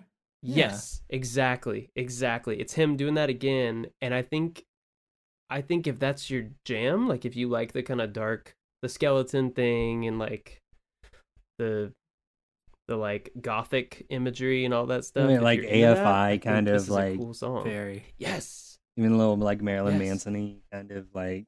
yes, and I don't like that stuff as much. I'll you don't like honest. spooky So, stuff? like, You're not a No, spooky not boy. really. I know. not not in my music no it has to, i don't know i'm i guess i'm picky about my spooky i'm spooky picky That's valid. That's I don't You like have the this right- guitar sound that's happening right now. Oh yeah. yes i wrote that, That- as well it bothers me Yeah. I don't even know what is on it to make it sound like that. Yeah, But it's a real yeah, like industrial it's kind of sound, almost like a Nine Inch Nails kind of. is that a pedal is that an after effect All Does of the above. He probably Yeah. just he probably just rubbed his guitar against a skeleton. That's what it was. He went in the closet and just found the skeleton, rubbed the guitar on it. He's like, Screw you Um, for using the word conversate. I'm gonna go. Rub my skeleton. He's still not over it. It's on the next song. He's like, I'm still gonna. Do... I'm still pissed. also, what does the that last chord progression remind me of? I don't know, hot topic. It's like I don't know. It's like like Breaking Benjamin or Chevelle Oh, or something. very yes, You know, like Yeah. Three Days Grace or something. definitely. I don't yeah. know. Yeah, I'd Yeah. cut it. no, definitely. m- Probably my least favorite on the record. So He's fair. Oh, by the way, TJ, have we talked about your favorite yet? Uh, I mean, I mentioned really liking, um, which one was it? The there's there there is no mathematics Oh yeah. to love and loss because it's got that synth rock jam. I also really do like um. How, how did you pronounce it? Alexithymia. Alexithymia, yeah. do we talk about yours, Kyle? Yeah. Okay. I like that one as well. Cool. Did what? we talk about yours? Not yet, Oh, yo. Which takes Okay. us to the next song. What you got? Moving on. Speaking of, moving on to track number 11, Inevitable.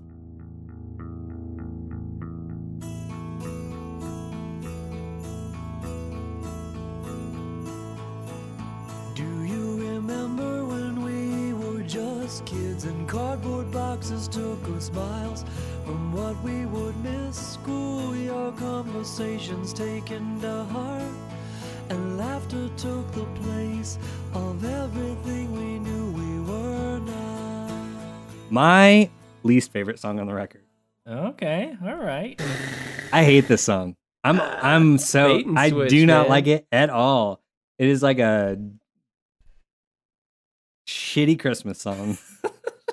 it didn't even have the jingle I bells in it. there. I know. Yeah. And the Yeah. guitar line da na Yeah. na na na na na. Yeah, and it doesn't have sweet sweet bass. I don't like the bass on it. Yeah. Sounds like a like a stupid Christmas song. The strings, I'm over it. It's overproduced, cheesy.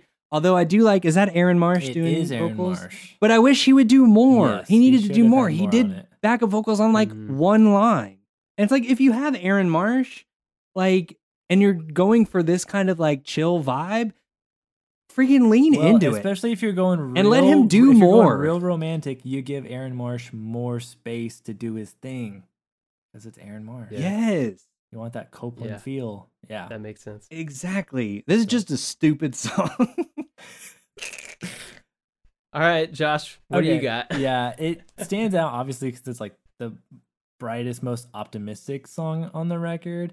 So uh, Yeah. it was one for me that I always like really liked as a teenager because you're like, oh yeah, I can't wait. Like it's like it's like those teenage romantic feelings. So like I always liked it, and it feels like a very memorable song. But now I said I wrote said it's a super memor- memorable song, but I think I'm kind of over it. Like I've heard it a lot. Like I remember really liking it back in the day, but it's not one that it, I I could live without it if it wasn't on this record. So and it does feel like you were saying kind of very overproduced. That they were I wrote that they were really trying to get the song in the movies with all the strings and everything. Like you could see they're like, okay, this is gonna be the song that's in like all the big romantic scenes of the movie. It'd be in like a Twilight movie, yeah, that felt like that's what they were kind of going for, like the Twilight Christmas special. a Christmas Christmas romantic movie. They were trying to go toe to toe with Band of Horses and Iron and Wine. What were they thinking?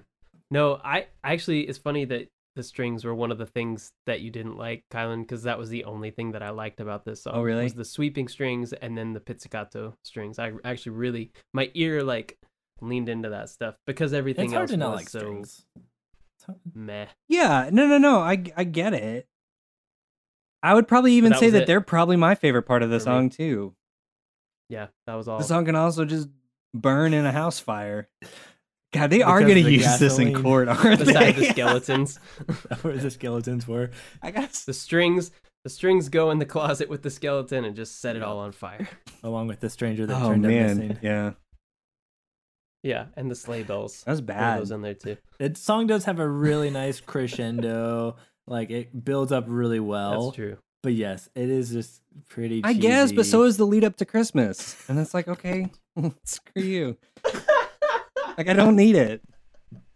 Yeah. I I can't. Uh, yeah. We've we've hit the point in the podcast where Kylan's just like cranky. He needs he needs a nap, or like a snack or something. Let's move on to track number eleven. Dismantle, repair.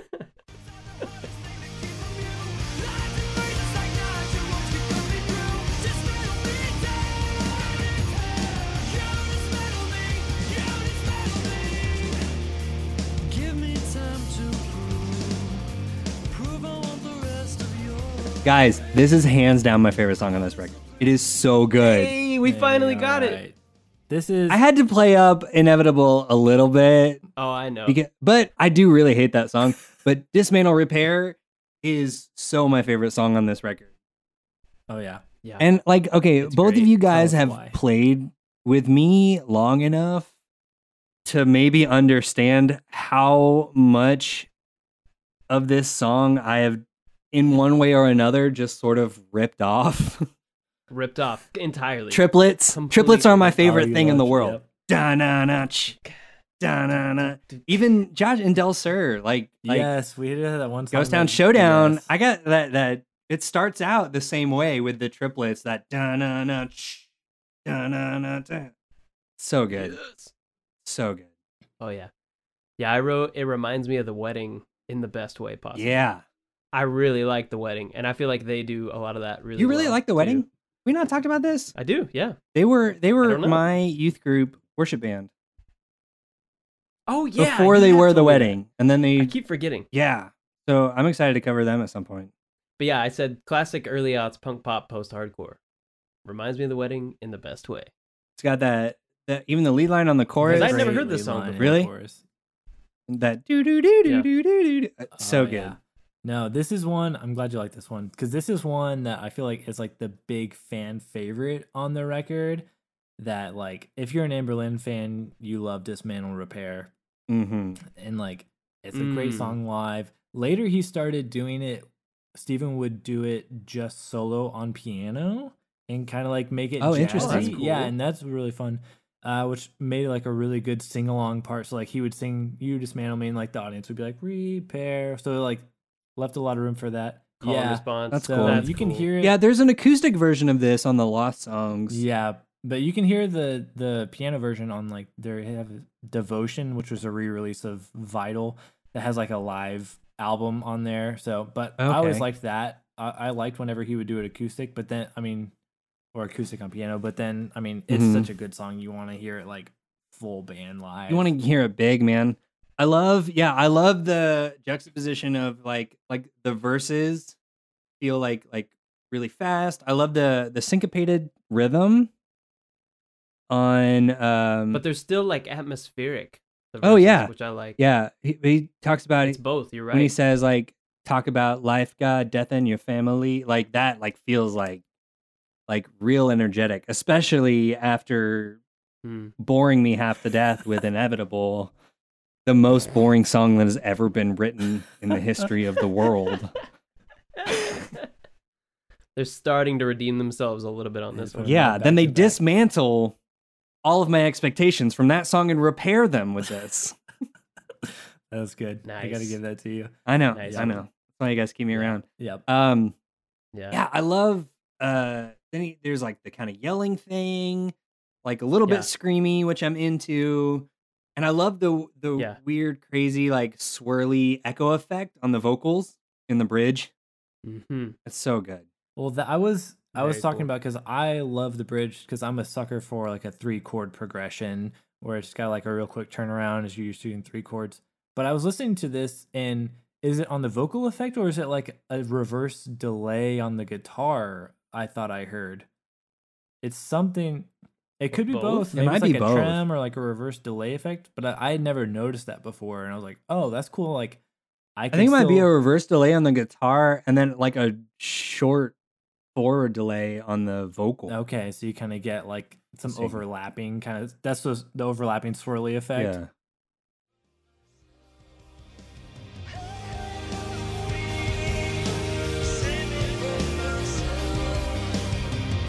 Oh yeah, I hear the tremolo on the guitar. Yeah. And those oohs are great. Bassy stuff on the vocals. Sweet, sweet bass too. So good, dude. Yeah, no, I, I love that bridge.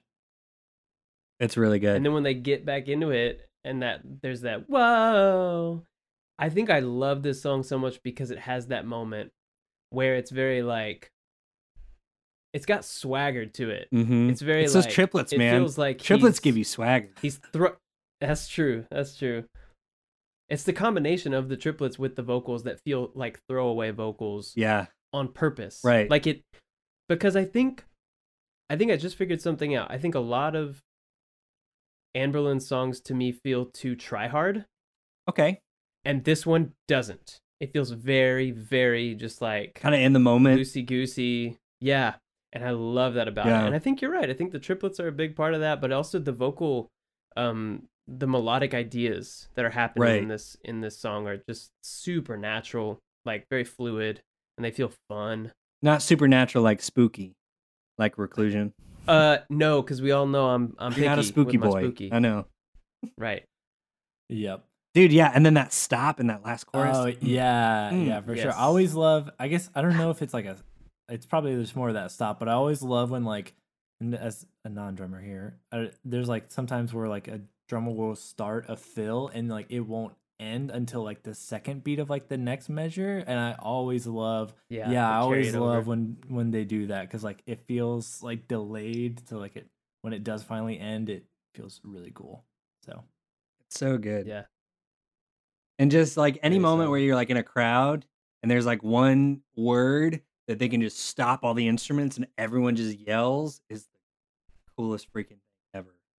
Yeah. The best moment All about it. in a live setting. for Yeah, sure. this is definitely far and away my favorite song. This is the one that like like Josh, like you were saying, like if you only have time to listen to like two or three songs, I'll listen to this and Godspeed. Uh, and gets me like pumped up. And just like the song so effortlessly segues into the last track, so are we going to effortlessly segue into Fin, Fiend, Fin, Fiend. That was not effortless at all.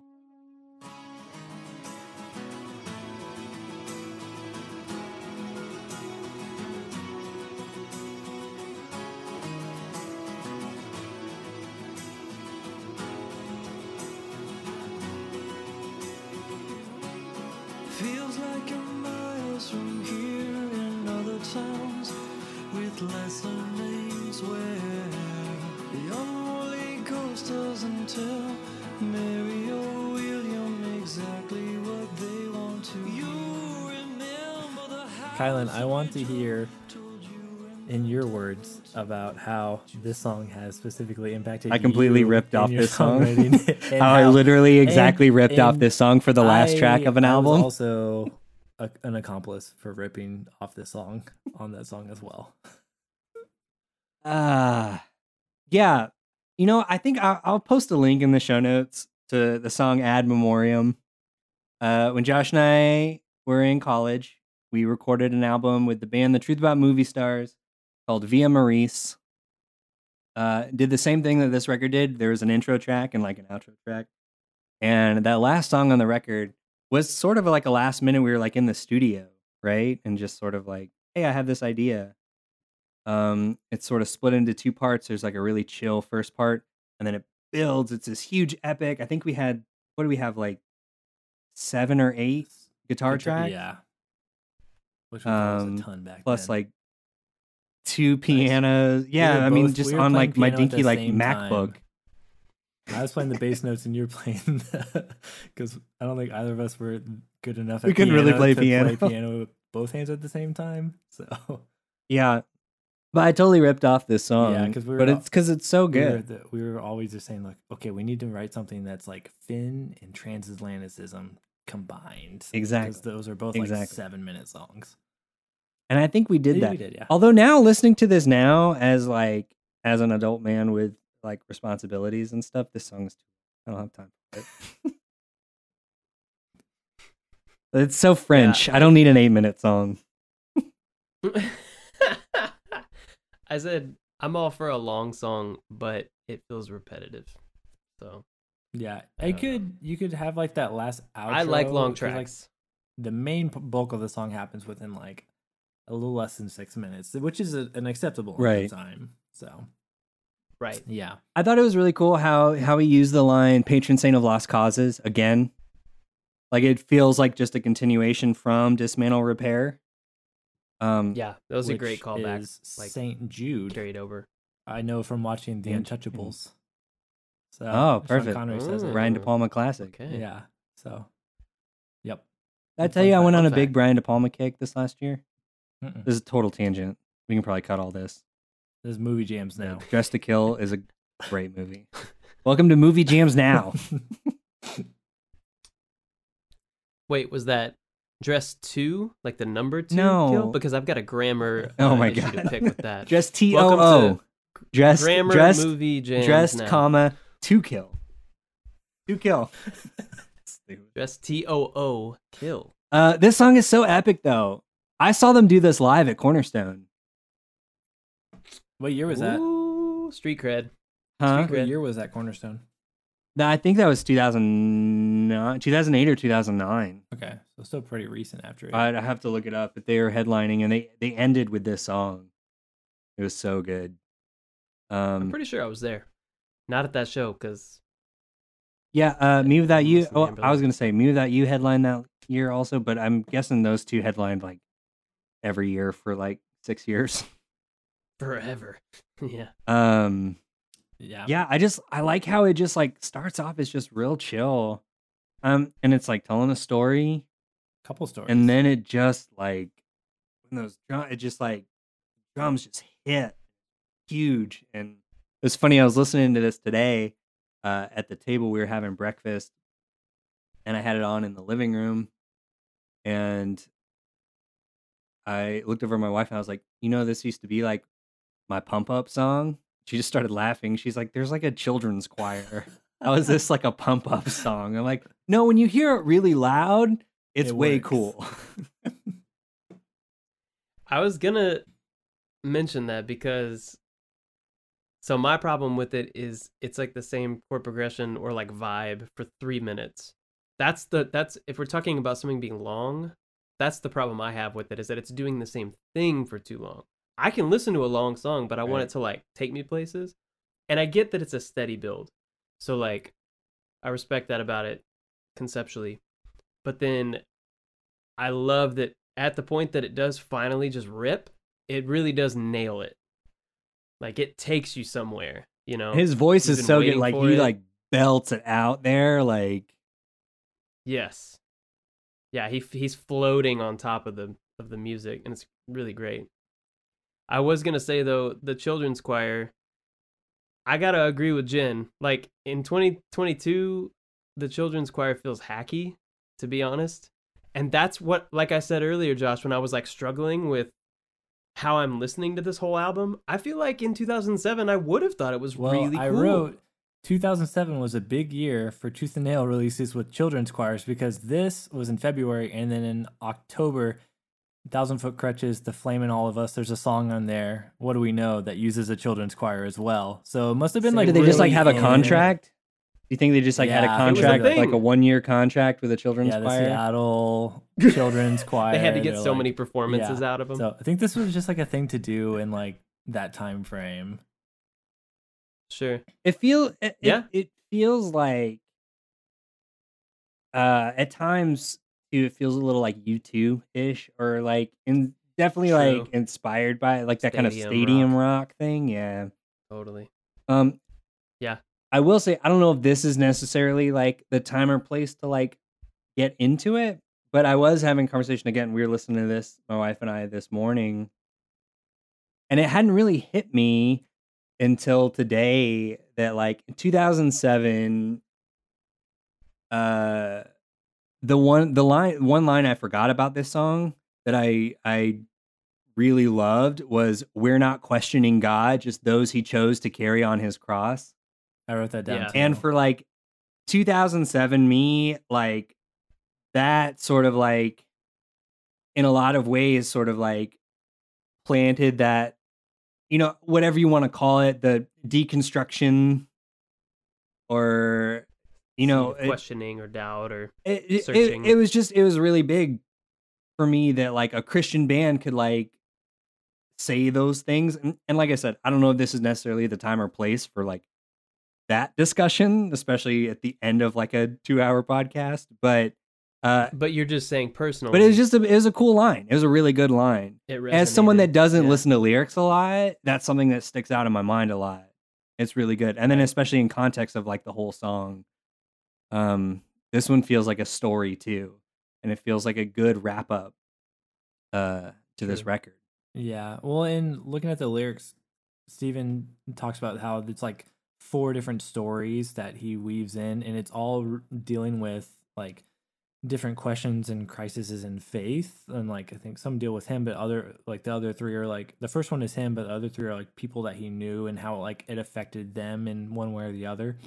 Um, and this is something that's like, I'm glad that it, he did it on this song because like obviously this is the song that's like supposed to be big and epic but i feel like this song the lyrics are done really really well in a way that like they resonate m- more with me as i've gotten older than whenever i first heard it as a teenager and i'm glad because if it was just like some other Right. song like if it wasn't done as well it would make this song harder to listen to i think because where like it's trying to be this real big epic thing and if the lyrics weren't dealing with like like religion and faith and like in in a very like honest questioning searching way then i feel like it would Right. it, it would fall flatter now than it than it does.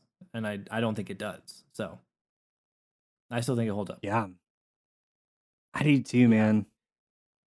I agree. I think like musically it could or like you're saying like if if it wasn't handled quite right it would feel a little over the top, a little indulgent. I I would argue that it still kind of is that, but a lot of great music is indulgent and that's okay. But um but I agree that I think ultimately it works like especially as a closer to an album that has as much energy as this one has. It really carries it through and kind of la- lands the yeah ship and then really like well. even the think so part too, at the end where it's kind of just going and it's quiet and it sounds like they're hitting literally anything that made a noise in the studio Mhm. But- yes, this also feels very Yeah. you too. yes Yeah, yeah and especially with like yeah, it's like I don't even. I wrote vocals. down it's like I don't even know what Stephen's singing here, but I, it doesn't matter. Like I like it. It it feels like it fits. So I like I don't need to know what he's Yeah. singing. or it feels almost a little improv yeah, very kind of stream of consciousness. Yes. Stream of Also, the consciousness. j- what is it? It's one of those. Welcome back to grammar jams now is it streamer stream of Jams conscious or stream of consciousness ourselves, Stream of con- grammar. C- consciousness. Um. Also, Nate is a monster on this track. The drums. Yeah, dude. That he, for a while, he's in six eight, and then he just jumps immediately into a Mhm. punk beat in two four, and then back into six eight. Crazy fills. I think there are some of those that you were talking about, Josh, where it goes through the measure Yeah, and then into the next that. one. Dope. Very fun drumming. Like that pulled me in. so good dude I did this have a question for y'all who because I didn't listen to Never Take Friendship Personal until after this record. So Mhm. I experienced Hmm. uh like learning that about that record and the songs on that after this one. So whenever like I came to I heard the last song that is like Dance Dance Christa Päffgen or something like that, which to me Mhm. always seemed like okay, this is like what they were they were trying to get to Fin, like trying to make that epic closer, and it kind of it, it's a good song and it works, but it's like not near as epic as Fin is. So it's like it felt like right the like Fin Junior that they were like trying like the first iteration, but like that was okay, but we can make it bigger and better. we can do yeah, it bigger so it was like Go bigger. what was we it can like? Hmm. It, what was it like to y'all hearing that on ne- on Never Take first, and then hearing Fin on Cities? If there was any honestly they felt almost like yeah I, I think i think you you you made a good point of it being sort of like maybe like a first draft or iteration. I don't think the kind of band that they were when never take came out necessarily lent itself to doing this kind of song whereas however they you know the new experiences that they had how they had kind of grown where they were in terms of the rest of this record, it it's not quite night and day because they're still very much obviously Anberlin but it it feels more grown up's not the right word, but it feels like a little more epic was kind of where they were as a band as opposed to like you know it seems like playing more stadiums than clubs festivals than clubs and wanted to get more of like a bigger kind of sound i don't know if that answered your question i just rambled No, I see what you're saying. Like they they had a lot of growth between albums Mhm. and it shows in this last track. Yeah. I think was it ever something that. that. you were like, oh, they're just trying to redo that No. song? Okay. I didn't know if it felt for me like it was just like i said it they felt like almost two totally different bands cities was like a whole other thing Oh. for me than the rest of Anberlin that makes sense Yeah, for sure. I think it just hit at the right time too. Cool. All right, we did it. We got through the whole record. So, final thoughts. What do you guys think? Kind of overall. Before we get into the official flopper bop, I want to hear from you. I want to hear some stuff on you. Um, can anybody off the top of their head remind me how the um a whisper and a clamor Clap chorus goes? hands, all ye children. that was one of those very Okay. like youth so groupy. yeah, so that one and Godspeed and Adelaide to me, uh, y'all made some good points that they did a good job on this album giving space and trying to find that dynamic range, kind of that roller coaster up and down um, dynamic on on this album. But I gotta say that there were also a lot of moments throughout this album that the songs reminded me of each other. And one thing that stuck out to me is I, I think a reason I was feeling that way is it they seem to write a lot of songs in a similar tempo, that kind of Yeah. driving 4 4 BPM. And I think as a drummer first, it's hard for me sometimes to make the distinction between songs. And a prime example of that is the fact that I can sing three of them in like four bars together as if they're the same song. That makes sense. um, burning down Neverland, scatter the Adelaide, Adelaide, children clap your hands Yeah, yeah. like it it all just feels like and and to make the point it's it's both possibly a negative and it also means that you could make a damn good medley Right. out of all these songs Right. and kylan as the king of medley i would love to hear a kylan savage Anberlin cities medley All right. because i feel like you could make it That could be pretty cool. Um, I would love. Amazing. I love. I wonder how if they're you all in similar- from scatter the how you did scatter the ashes right into Adelaide. That was that was Adelaide. very clean. That was great. Yeah, very Does the. A sound? Yeah. And then there's a couple others in, that I can't call to mind now on this album that I could put on the end. You know, and there's, Right. there's basically five or six songs that I could sing back to back. So take that as you like. Um, to me, it's a detractor because my brain can't keep it straight, and that's partially on me. I can't I can't distinguish between the different songs, so they all just blur together. Um, and we talk about alternative track lists, and I think that's a great uh, point to make here is that maybe if those three songs weren't back to back, I could distinguish between them better yeah. because I like them. That's the thing is I like all those songs, but they all just they blur together for me. So that was one major takeaway for this, and I think that's um, maybe a feeling that I have uh, because I'm in my 30s listening to this in 2022, Right. as opposed to initially in 2007. That makes sense. Yeah. But I had a good time listening to this album. I gotta say, That's I good. really enjoyed jumping back in. Well, so do we want to do it? Do we want to say whether it's a flop or a bop? Let's do it. All right, I will go first. With the exception of Inevitable. This album's a bop, dude. Even beyond the, okay, you know, I think I'm leaning a little bit into the nostalgia thing. Um but I tried to yeah, I would definitely do an alternate track list. I'd cut out some stuff, but overall Hmm. I think it starts out really strong and it ends really strong. And I think for me that for me that makes it as a whole it kind of redeems some of the stuff in the middle. So I I'm I'm saying this is a bop, y'all. Yeah, I'll go first because I want to hear TJ's after this.